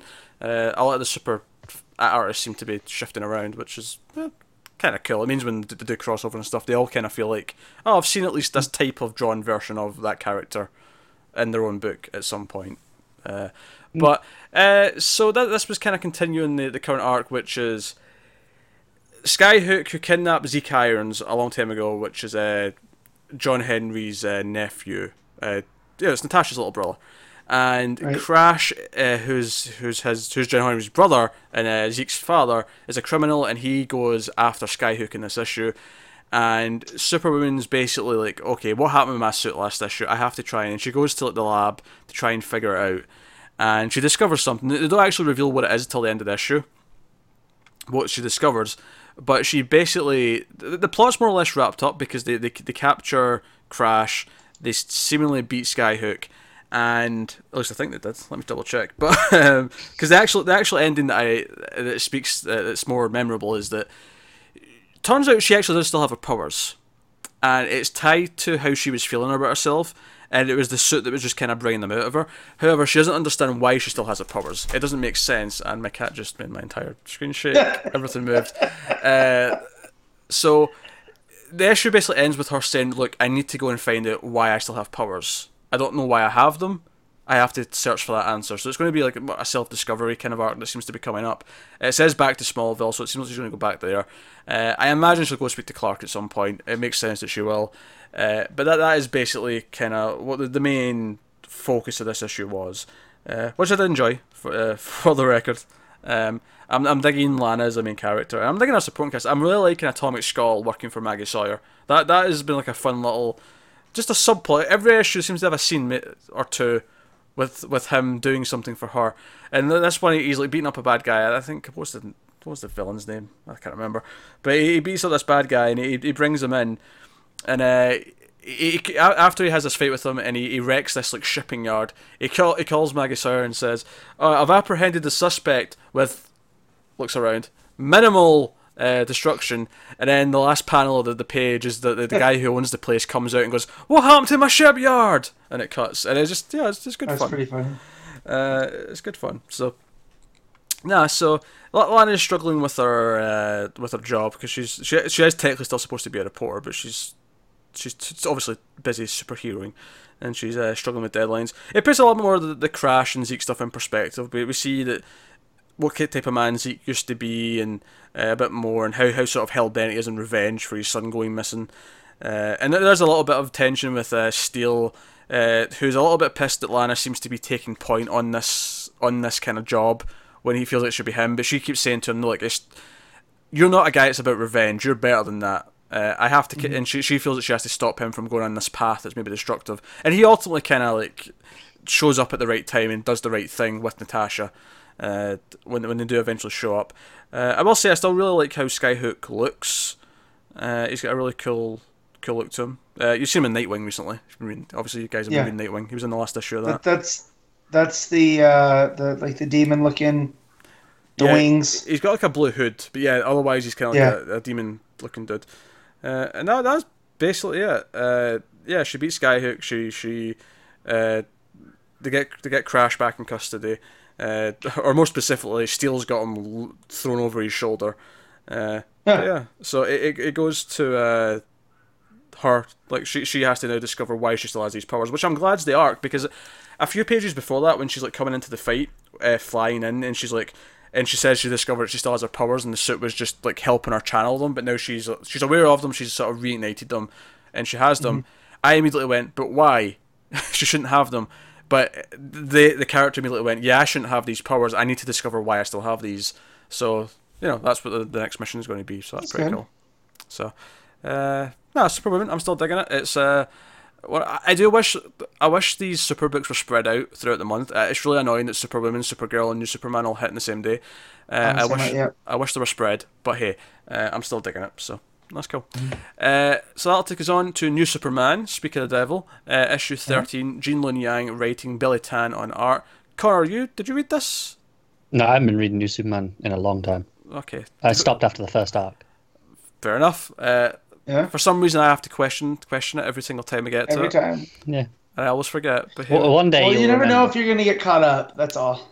Yeah. Well, oh, sometimes you have to read Red Hood, so Yeah, that's, so- you're missing out. sometimes he drops these bombshells. I didn't think he was doing Red Hood this week. I thought he was doing it next week. And right before the show, Yeah. like, "Oh, by the way, I read I read Red Hood." And then Yeah. then later on in the same show, he's like, "Oh, I didn't read Flash." Like, Well, no, that that was not intentional though. That, That was, was, I, uh, I- that was I just missed No. it. I didn't realize it was there. subconscious, Conner. Subconscious. Sure. There was a subconscious element of you that wanted Look, to read I've Red read Hood more. Flash now. Will you just get over it? so, New Someone's Superman. testy. I know he's, he's, he's I don't know. He's, it's ginger. It's, it's that ginger angst. Yeah, just mediocre. I feel like I just need the uh, you know the the gif from uh, Fury Road. Yeah, I was just gonna say someone, But- someone get that sound drop of of him going so mediocre and Oh, that's Yeah. all right. I was thinking of that. That's bait, and that's because he wasn't. No. No, I was there. just the one Yeah. where he just he just points and goes mediocre. Ah, okay. yeah. That's fair. That's fair. Uh, so, New anyways, Superman? New Superman. I Yeah. I did read it. Yes, and I assume you Okay. liked it. I did. It's I love Kenan Kong. I'm glad, even if you know I I'm worried that Yang's kind of bringing this to a close because maybe sales aren't where they should be. The fact that he showed up in Action Comics as part of the Superman family, Yeah, he has earned a s- he's earned a place in the DCU. He's at least sticking around, even if the book ends. He's at least going to be around. Exactly. Uh, Uh, but here, I, I almost feel like they could transition into a Justice League of China. it, it does Look, feel that way because Yeah. th- this issue u- u- ultimately he deals with the fact that he just learned that Doctor Omen said that that was his mom. And he doesn't really his believe mom. her. He goes to find his dad because he found out his dad was in a, this facility. He's not there. He gets angry, and I Ching shows up and or he's already there, and he's like, "Look, Kenan, you have to focus. You have to." And he takes him to the sort of the white chi place again. And he's like, Right. "Look." What, what is your chi telling you to do? And it says lead. And it's like you have to lead. It's time to be the leader. And it's all the symbols of all the different Chinese superheroes pop up. It's like you have to find your team. You have to form the Justice League of China, and you have to win this fight because uh, Superman Zero is now Emperor Superman or whatever Emperor. Superman. Emperor Superman. He's got a new. I actually kind of like his new costume. Actually, I like. I Yeah. like. I'm digging the whole kind of Chinese Emperor vibe that he's got. Mhm. It's pretty cool. Exactly. Uh, but I I, like. do it- love that when he tells him he has to create the Justice League of China, and he goes, uh, and even Robin bot. Like, That's pretty good. So Yeah. he, I like at the start Emperor because Emperor Superman actually kidnaps uh, Doctor Omen at the start of the issue. Right. He swoops in and takes her, and he, he uses That's his, mother too, in his brain. yeah, because she she created him in a lab. She created so, him. Yeah, uh, Right. but he's not not traditionally. Whereas obviously Kenan is traditionally. Yeah, but but it's a nice dichotomy between the two, between New Superman and Emperor Superman. Like that's Hmm. it's a fight over their mother. So yeah, I, I think that's pretty cool. I just want to point out, I really like that he uses his freeze breath, and it actually freezes Kenan in a block of ice, and then Avery comes in and uses her super speed to punch him out of it. I thought it Yeah, and she she got a name too. I think it was it Fast Track. Uh, yeah, or right, yeah, fast- fast track. I, th- yeah, I think it was fast track. Okay, so she's not just the the Chinese Flash anymore. Avery, she has a, a code name, which is cool. But Yeah. uh, yeah, she lo- comes through and warms them up. That was pretty great. I've said this before, I think, but I really love that she's became a main part of this book. Like, cause she was interested in Flash, they brought her in, and it feels that she's stuck around, and she's just been here since, and she's been one of the, the It's characters. reminiscent of when when I started reading comics, and you'd get the characters popping up in other people's books, Hmm. and it, they wouldn't be. It wasn't like during the New Fifty Two where they'd put it on the the cover. You know, uh, they would just be there, and then you. That's how you would find another book because you track down what that character did, and it's just it's seamless. We're Yeah. not making a big deal out of it. She's just the Flash in China, and it's she works well with Kenan. Yeah, it's, it's great. Uh, uh, so, so they make Doctor Omen. Uh, basically, basically, Emperor Superman his end game. Well, not his end game, but his his current sort of part of his plan is that he wants all the criminals released out of the crab, the crab shell prison, and he makes her do this by so basically threatening to kill and almost drowning uh, her, her ex husband. I guess is maybe the correct term. Yeah. Uh, you know, Zongdan. I mean, if yeah, if she, I don't think they got divorced, yeah, right? presumed dead, maybe. She she presumed dead. Yeah, I mean he's a widower, so that's what we'll we'll call him her widower. Aye, whatever. Kenan's dad. That's the that's the quickest Yeah. way. Zongdan, just for just for future reference of his name. I feel like we never learned his name because we just kept calling him the uh, chief. Kenan's dad. Well, no, because remember, yeah, he's got his villain's name was like a Chief Emperor General Red something or like, General Dragon. yeah, yeah. It was like, it was like five words, so it was hard to remember. Well, it, that's one of the naming things that I love that they kept from the Great Ten. Is that I mean, sure you have Bai Shi, who's Chinese Batman, but you also have like the most glorious human firecracker, as as one of the villains. You know, Folding Paper Man, still the best. Folding Paper Man. Who's in this Still, issue? my favorite is August General and Iron because it Uh. describes the the character. But it- it yeah. can- but anyways, It confirms something we'd been talking about actually, about how remember how we thought I Ching was secretly a villain, and then we said, oh, maybe Yeah. it's the yin and yang. Like this is like the good version, Yeah. and the bad version of the same character. They confirmed that because uh, Omen thinks it's I Ching uh, who's with Emperor Superman. He's like, oh no, but I guess, I guess even a shadow looks like its regular self. Kind of thing. Right. So they, they confirmed that it is like a, an alternate version of him. It's not actually I Ching. I Ching, who's with Kenan's, actually is trying to help him. So that's Yep. pr- that's pretty cool. And she she actually agrees. She lets them all out, and we get Chinese Bane, who I wasn't expecting. But th- this was the kid who uh, no, th- this was the kid who uh, wanted uh, Baxi's like Baishi. spot from uh, Baishi. Sorry, have I, have I been saying it wrong every time? Is that, is that yeah, but it's I, I just take it up to the way you talk. yeah, uh, but No. so Bai- the kid Baishi like uh, wanted his spot from the the, the training academy, who were Yep. all trained to be Batman, and they had that whole that whole issue where uh, they had a fight and it was being rigged from under underneath, and his sister was involved, and all the rest of it, all that all that plot. But he shows up in a sort of very Bane looking mask, and he even mentions that he discovered something from America called Venom. And it's like, oh shit, he's actually Yeah. his Bane. Like he's full on has Bane. Yeah, Uh, and that was pretty cool. To the point where after his mask gets ripped off, he holds he holds uh, Chinese Batman up over his head like he's going to break his back. And of course, uh, that's when Kenan runs in and like super punches him in the face uh, and saves them. So we have most of the Justice League together because uh, then runs Avery with Robin Bot, and uh, and, and we're missing uh, Deilan. of course, who's still missing because, again, just recently turtle. we found out that she was actually this mythical being who was frozen in rock until recently, and then the villain who was also frozen in rock. So there's that whole thing, which I loved Mm-hmm. as well. I, this book's really good. Like, it's, as much as it's connected to the rest of the DC world, it's so isolated for the most part Yep. that it feels like everything is part of its own story. It doesn't feel like it's Hmm? like you know, it's, it's not relying on other things, even if it is connected in No. cool little ways. And Yang has a real good control over all these characters, which presumably he created. Uh, the exception being Avery, I guess, and even I Ching. But Yeah, and yeah, obviously, you know exactly the great who they are. whenever the Great Ten show up, and and technically, I think Yeah. uh, Superman Zero wasn't his creation. No, although I think it was because he was writing Superman at that time when we got that issue. Yeah, but that wasn't him. That was Tomasi. Or was he? Was he, gonna have to look introduced, this up. was he introduced before the final days of Superman arc? Yeah, I think so. I think Okay, it was in. King Superman because they all started crossing over. Ah, fair but- enough. Uh, just because Yeah, yeah, yeah. because it was Tomasi who wrote the the arc that you know at the end when he was going around and that led to everything. Yeah. Uh, Yeah, yeah, yeah. But yeah, fair enough.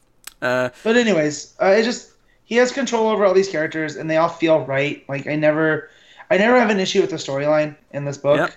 because it just feels like these are how the characters should act. Yeah, uh, no, I- I'm still digging this. It feels super self-contained. Uh, Mm-hmm. the- obviously, we still have Kenan showing up in other books, and we still have you know characters like Avery coming in, but it feels so self-contained in all of these different elements. Yeah, So, definitely. all right, that'll take us on to the final new book of the week, which is Batgirl on the Birds of Prey number twelve. I'll keep this quick. This is just me. Uh, again, uh, I'm the only one reading this. I, I have more books than anyone else on a Tues- uh, on a week too because uh, I almost said Tuesday. do. That was weird. So usually it's me that's reading everything, but it's, uh, it's It- it- this week. It just so happens that Superwoman and Batgirl and Birds of Prey both came out in the same bloody week, so I, I have like extra on this one week compared to everyone else. Um, so yeah, so last last issue it was revealed that Catwoman was the one who had hired or who had stolen stuff from this company, uh, TerraCare, I think her name was.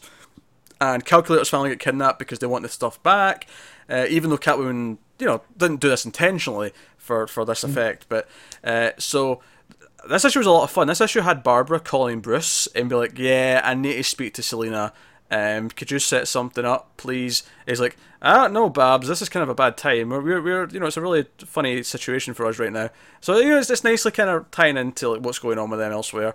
Uh, but he agrees reluctantly, and Selina shows up, and it's like morning on a rooftop, and you just see like what looks like Batman in the distance on one of the rooftops, and it's like, but she gets closer, and there's like a Selina has like this, some stupid line, like as she gets closer, like, oh, tall, dark, and mysterious, just like how I like them. That's how I like my bats. Yeah. And she gets close, and it's actually Barbara just holding up one of his culls. And she's like, sorry, Selina, it's just me. And he's like, oh, and she's like, damn it, I knew, I knew there's something was fishy when he asked him 8 a.m.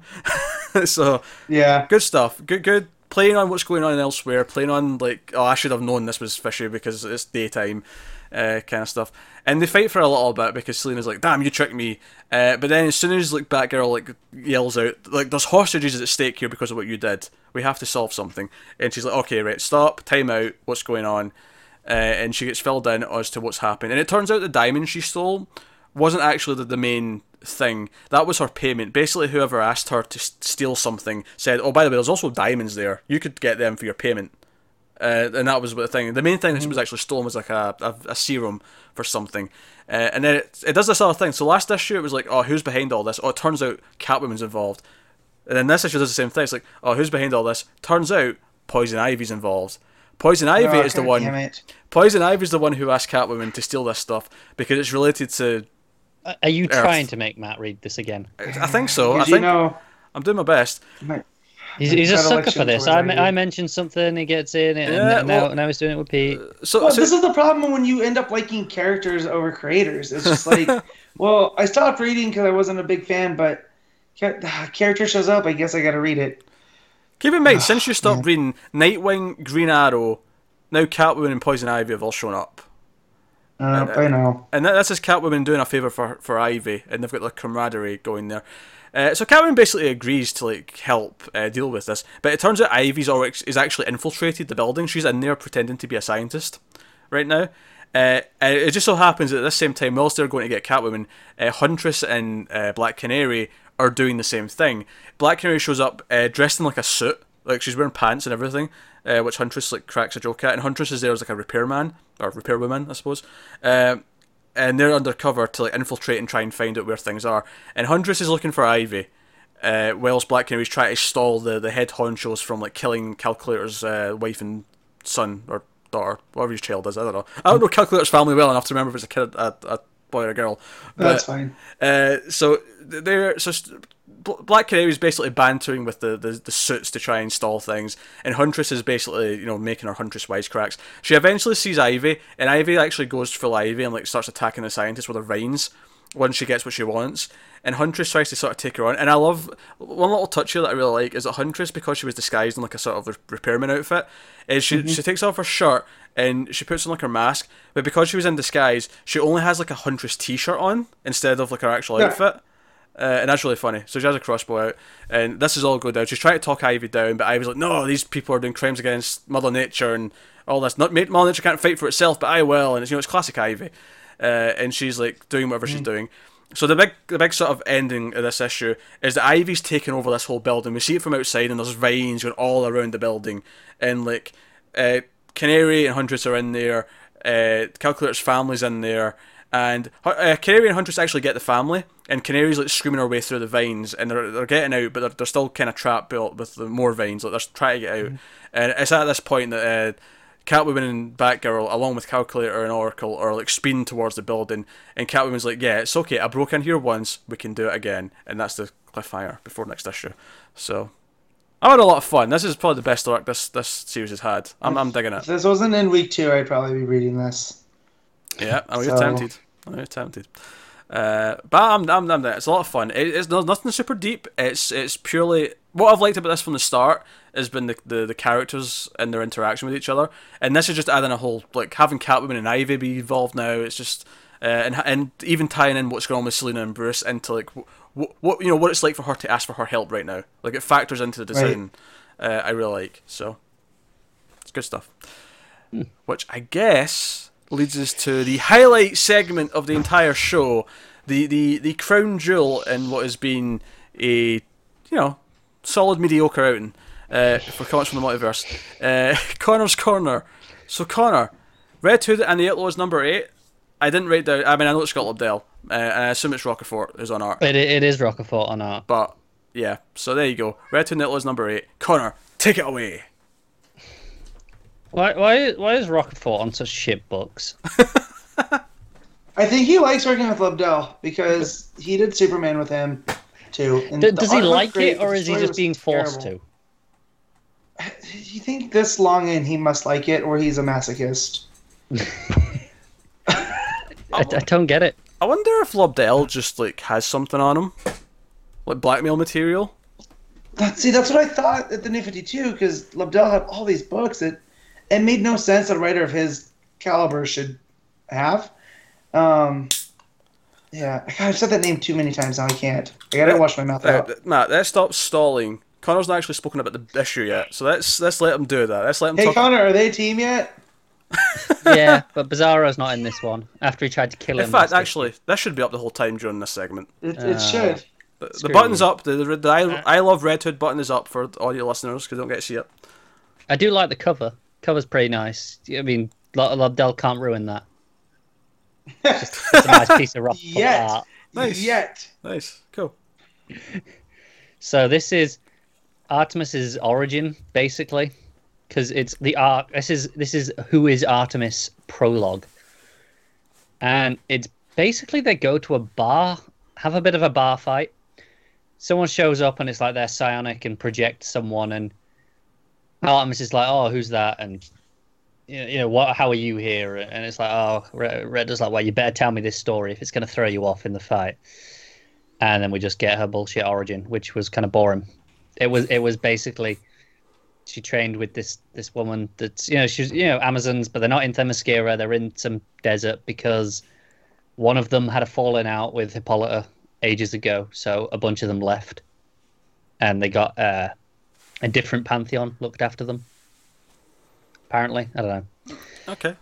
and it, it's basically just them going around. You know, the it, it's showing this. It's supposed to be showing this bond that the two of them had, and then eventually, you know, they turn on each other, and you know, it's it's her arch nemesis basically, and that's basically it. And and then oh, and they're like, oh, she had the the bow of Ra, which was that thing she was looking for ages ago, and th- this is when it got lost, and they thought it was missing, and that the gods had taken it, but apparently not. But it doesn't say why. Doesn't say how she knows that. It's just oh, but clearly I was wrong. I have a question, Connor. Yeah, Why was this your favorite book this week? it would be my favorite book if You didn't read anything. You don't have to read it. yeah yeah. No, even- even I was I was I was gonna say that, and then I was thinking, but even that's still too much praise. Uh, honestly, though, I, I get I get it. That, this is a disappointing issue because it's mostly not got Red Hood in it. And I feel like that that that dilutes So it what? for you. I, I'm disappointed because the the Bizarro stuff is not bad, and this literally had no Bizarro at all in it. Because because Lobdell's used to writing a bad Superman. That's why. that might be it. Uh, Wonder Woman shows up at some point in the flashback. It's where they, they first meet, and it's the one time where I think Rocafort art looks kind of rough. I, I showed you guys before. Hmm. Yeah, It's it's, it's not you're great. not wrong. No, and Yeah, those those, and, pro- uh, those proportions were a little bit right questionable. And, as and when say. Rocafort, you know, the only thing this issue has going for it, and then you have a, a, a full splash page, and the Rocafort art's not not doing it.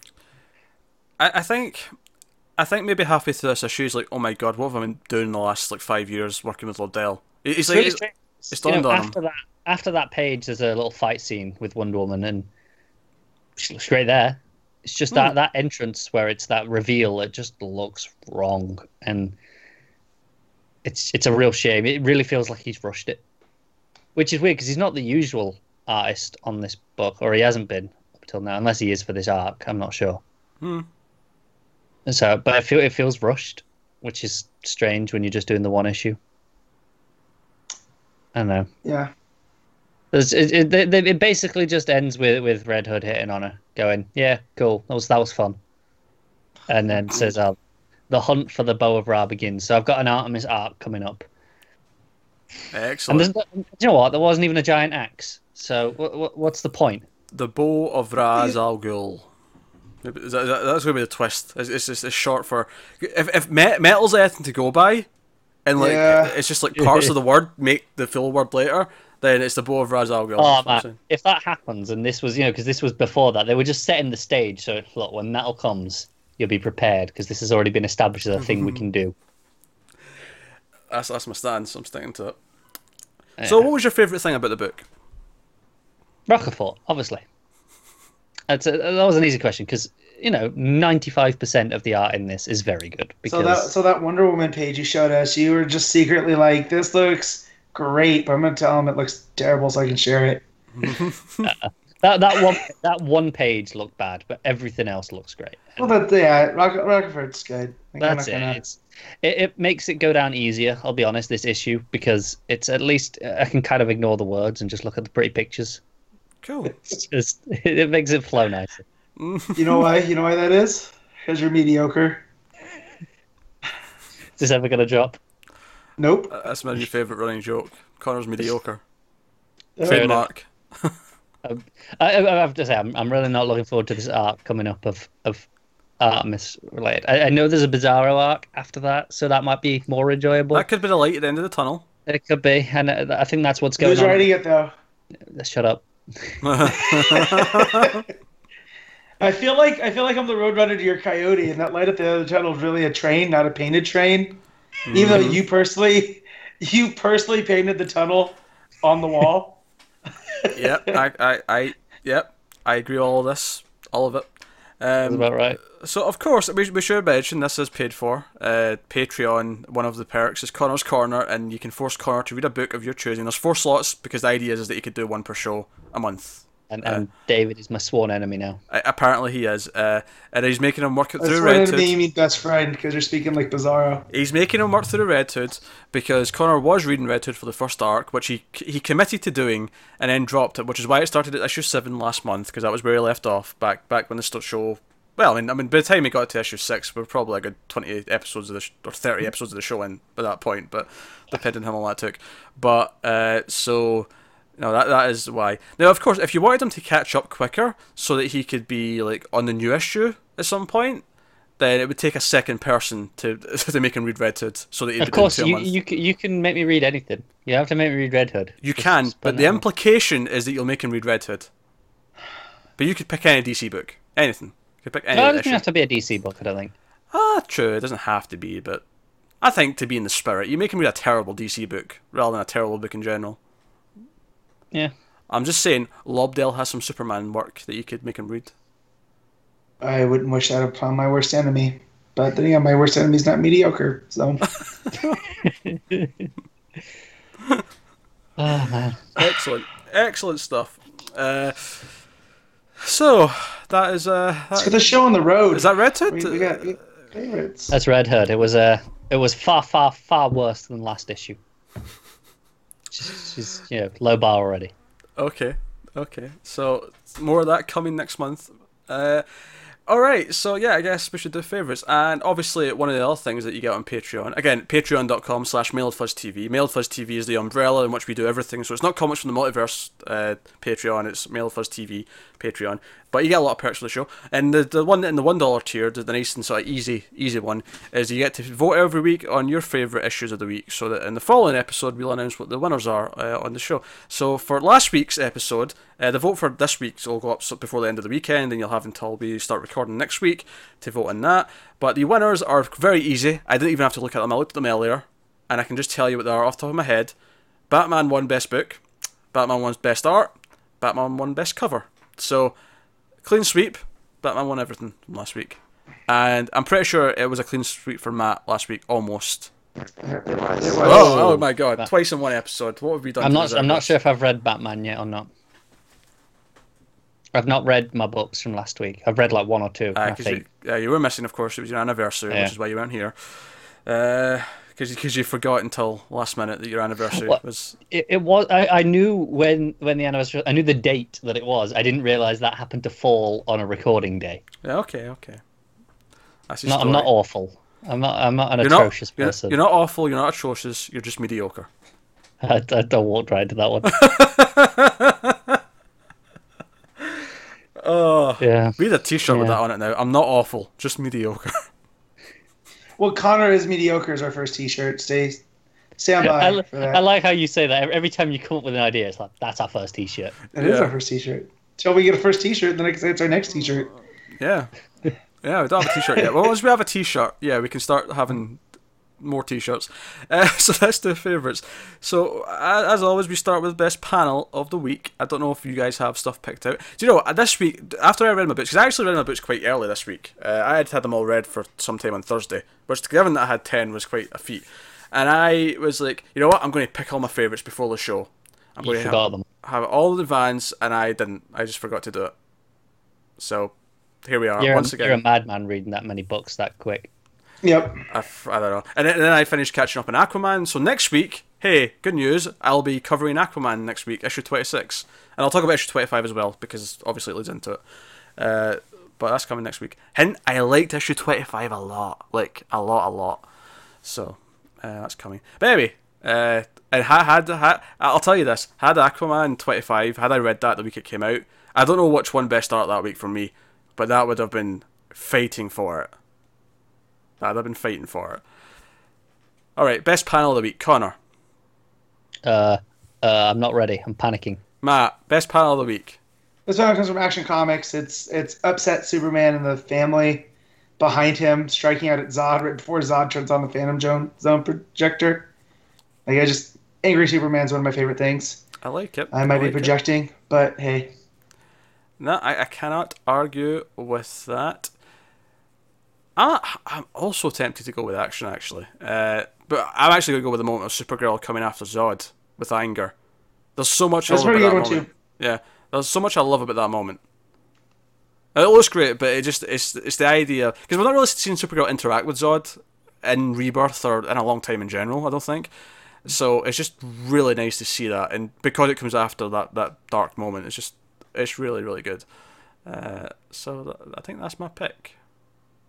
Yeah, Connor, right? Your time's up. You have to pick now. Yeah, that's fine. I was flicking through. I almost went with one from Action Comics until both of you did. I was like, I'm not, I'm not giving it that.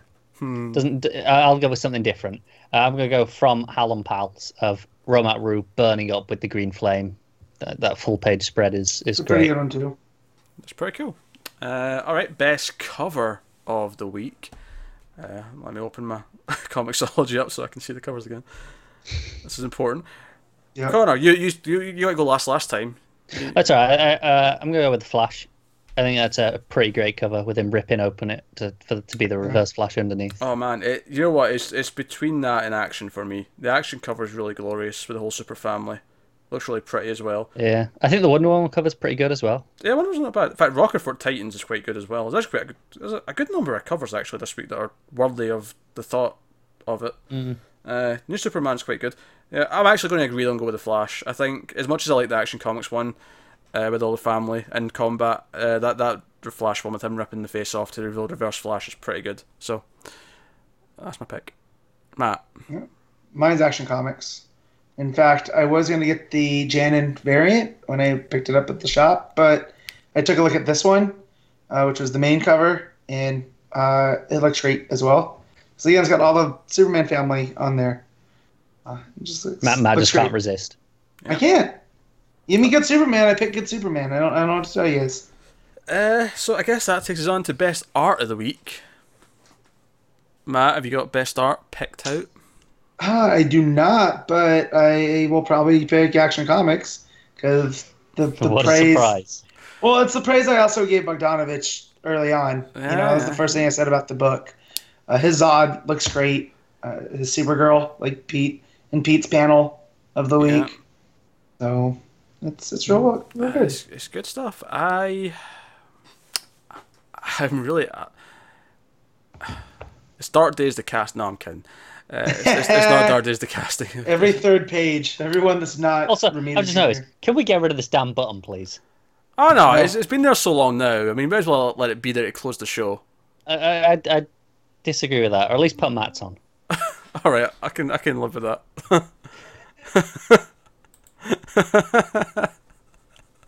Look at me so upset. All right, um, oh, art of the week. This is a really tough. I feel like my top five is going to be really rough as well. Uh, just in terms of deciding uh, what goes where, because I feel there's a lot of stuff I like, but not that obvious. There's a lot of on on the level stuff, isn't there? Yeah, but uh, there's not that obvious Victor that yeah that stood up above and beyond everything else easily. Um. yeah, Oh, this is tough. Uh, action's definitely an option, and possibly Wonder Woman. Maybe Supergirl. I, I love Ching's Supergirl stuff. I'm gonna go with action. I think, I think I'll go with action, but I can't. I, I want to fight picking the same thing as Matt, but in the end, I can't. That's fair. Yeah. In the end, I can't. Connor, No, no, action's a good choice, but I am going to go with Wonder Woman. I, I really enjoyed it.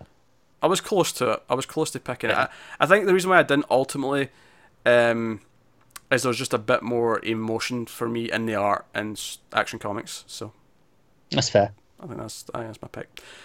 All right, top five. This is this is tough because la- last one shot it was like or you know last Dark Days prelude whatever you like to call it. um, like that was kind of we, we all picked that. That was that was a unanimous pick that week. And I feel like this time that's not going to be the case. So, uh, Connor, top five books of the week. Well, I'm sticking with the, the Dark Days at the top. Well, you're the one who was positive when we were. Uh, yeah, a lot more exactly. Next, Uh, I'm going to follow it up with Action Comics, then Wonder Woman, then then Flash, then Detective. cool, Matt. Mine's gonna go Action Comics and then Detective, uh, Flash, uh, New Superman, and then even though I wasn't big on the story, I'll go Supergirl. If I could only pick half of the casting, that would have been on there. But you have to pick the whole thing, so You, you, do you do indeed. Um, this is a really rough week. I'm also going to go with Action Comics at number one, uh, which is insane, given that you know two, two issues ago it wasn't even making my top five. Uh, no. But Action Comics number one, great issue. Oh, this is a hard week. I do not like this week for picking this at all. Alright, so Action at number one, and then I'm going to go with New Superman at number two. Then I'm going to go Wonder Woman at number three, Detective at number four. And I think I'm gonna go Batgirl and the Birds of Prey at number five. Nice. Well, Poison Ivy's in it, so who could blame you? It's a weird way that I feel like again, I actually maybe stood out a little bit more overall, but like I feel like everything else was kind of level. Like I could have easily swapped in Supergirl, uh, or Superwoman into those picks or Flash. They even you know Flash didn't even put my top five, so Yeah. Flash could have easily swapped in there, but it just yeah that's uh, yeah I, didn't dislike the casting. Obviously, we I had concerns with it. I have opinions, and it's not as much of a home run as the last one, but we'll see. So there you go. That is uh, that is the favourites of the week. So that leaves me to tell you what's coming next week. Uh, from DC Comics uh, and on the show. So next week we're going to have Aquaman number twenty six. Like I say, I've caught up. I will be discussing it next week. Uh, I'm looking forward to it. I, I enjoyed issue twenty five. Uh, also, Batman number twenty seven. Batwoman number 5, Green Arrow number 27, Green Lanterns number 27, Nightwing number 25, Superman number 27, Super Sons number 6, Trinity number 11, and then also out, but we are not covering them, is Harley Quinn number 24 and Justice League number 25. So, and possibly All Star Batman because that got pushed from last week, so it, or this week, so it could be out next week. It's not. It's not, so it's been pushed at least two weeks then. Hey ho. Uh, so that's what's coming next week. So you can look forward to that. Um, and also, Solicit should be out for next week. Th those should be coming on Monday, so we'll have maybe some stuff to talk about from Yeah, that. Too. and, and we got more 25s next week, so some bigger issues. Oh yeah, uh, is uh, Nightwing's twenty five is a bigger Nightwing? issue, Yeah, all the 25s are, I think. and Justice League, but uh, I'm assuming that's still going to be Hitch Uh, let me have a look. because if it's Hitch, uh, oh by the way, Justice League, to, oh, yeah, it's still Hitch. Yeah, you were you were kind of right not to read Justice League. Uh, you remember the last one was Abnett, and you were considering reading it. Yeah, Um, basically, that kind of spun out of Aquaman, so you probably would have felt really lost reading that. Oh, good Honestly. thing. Good Yeah. thing I didn't read that then. Uh, so so yeah, th- that's uh, there you go. Uh, so that is this week's show. That is comics from the multiverse number sixty. Yes, hitting all ten. damn. Yeah. Uh, so let us know what you thought of the books uh, this week in the comments below, uh, or tweet at us at mailed underscore fuzz or individual twitters at Weeble89 for me, at Connor Ryan94 for Connor, at Matt of Steel 57 for Matteo. Uh, us on patreon.com, as I said earlier, patreon.com slash mailfuzztv. If you want to support the podcast and everything we do here, uh, you can do that over there, and there's some cool bonuses and stuff uh, if you want to check that out. Um, but that is kind of us. So, yeah, keep reading comics and, you know, thanks for watching or listening. Always remember, never get lost in the Speed Force. Conner Kent sound imaginary.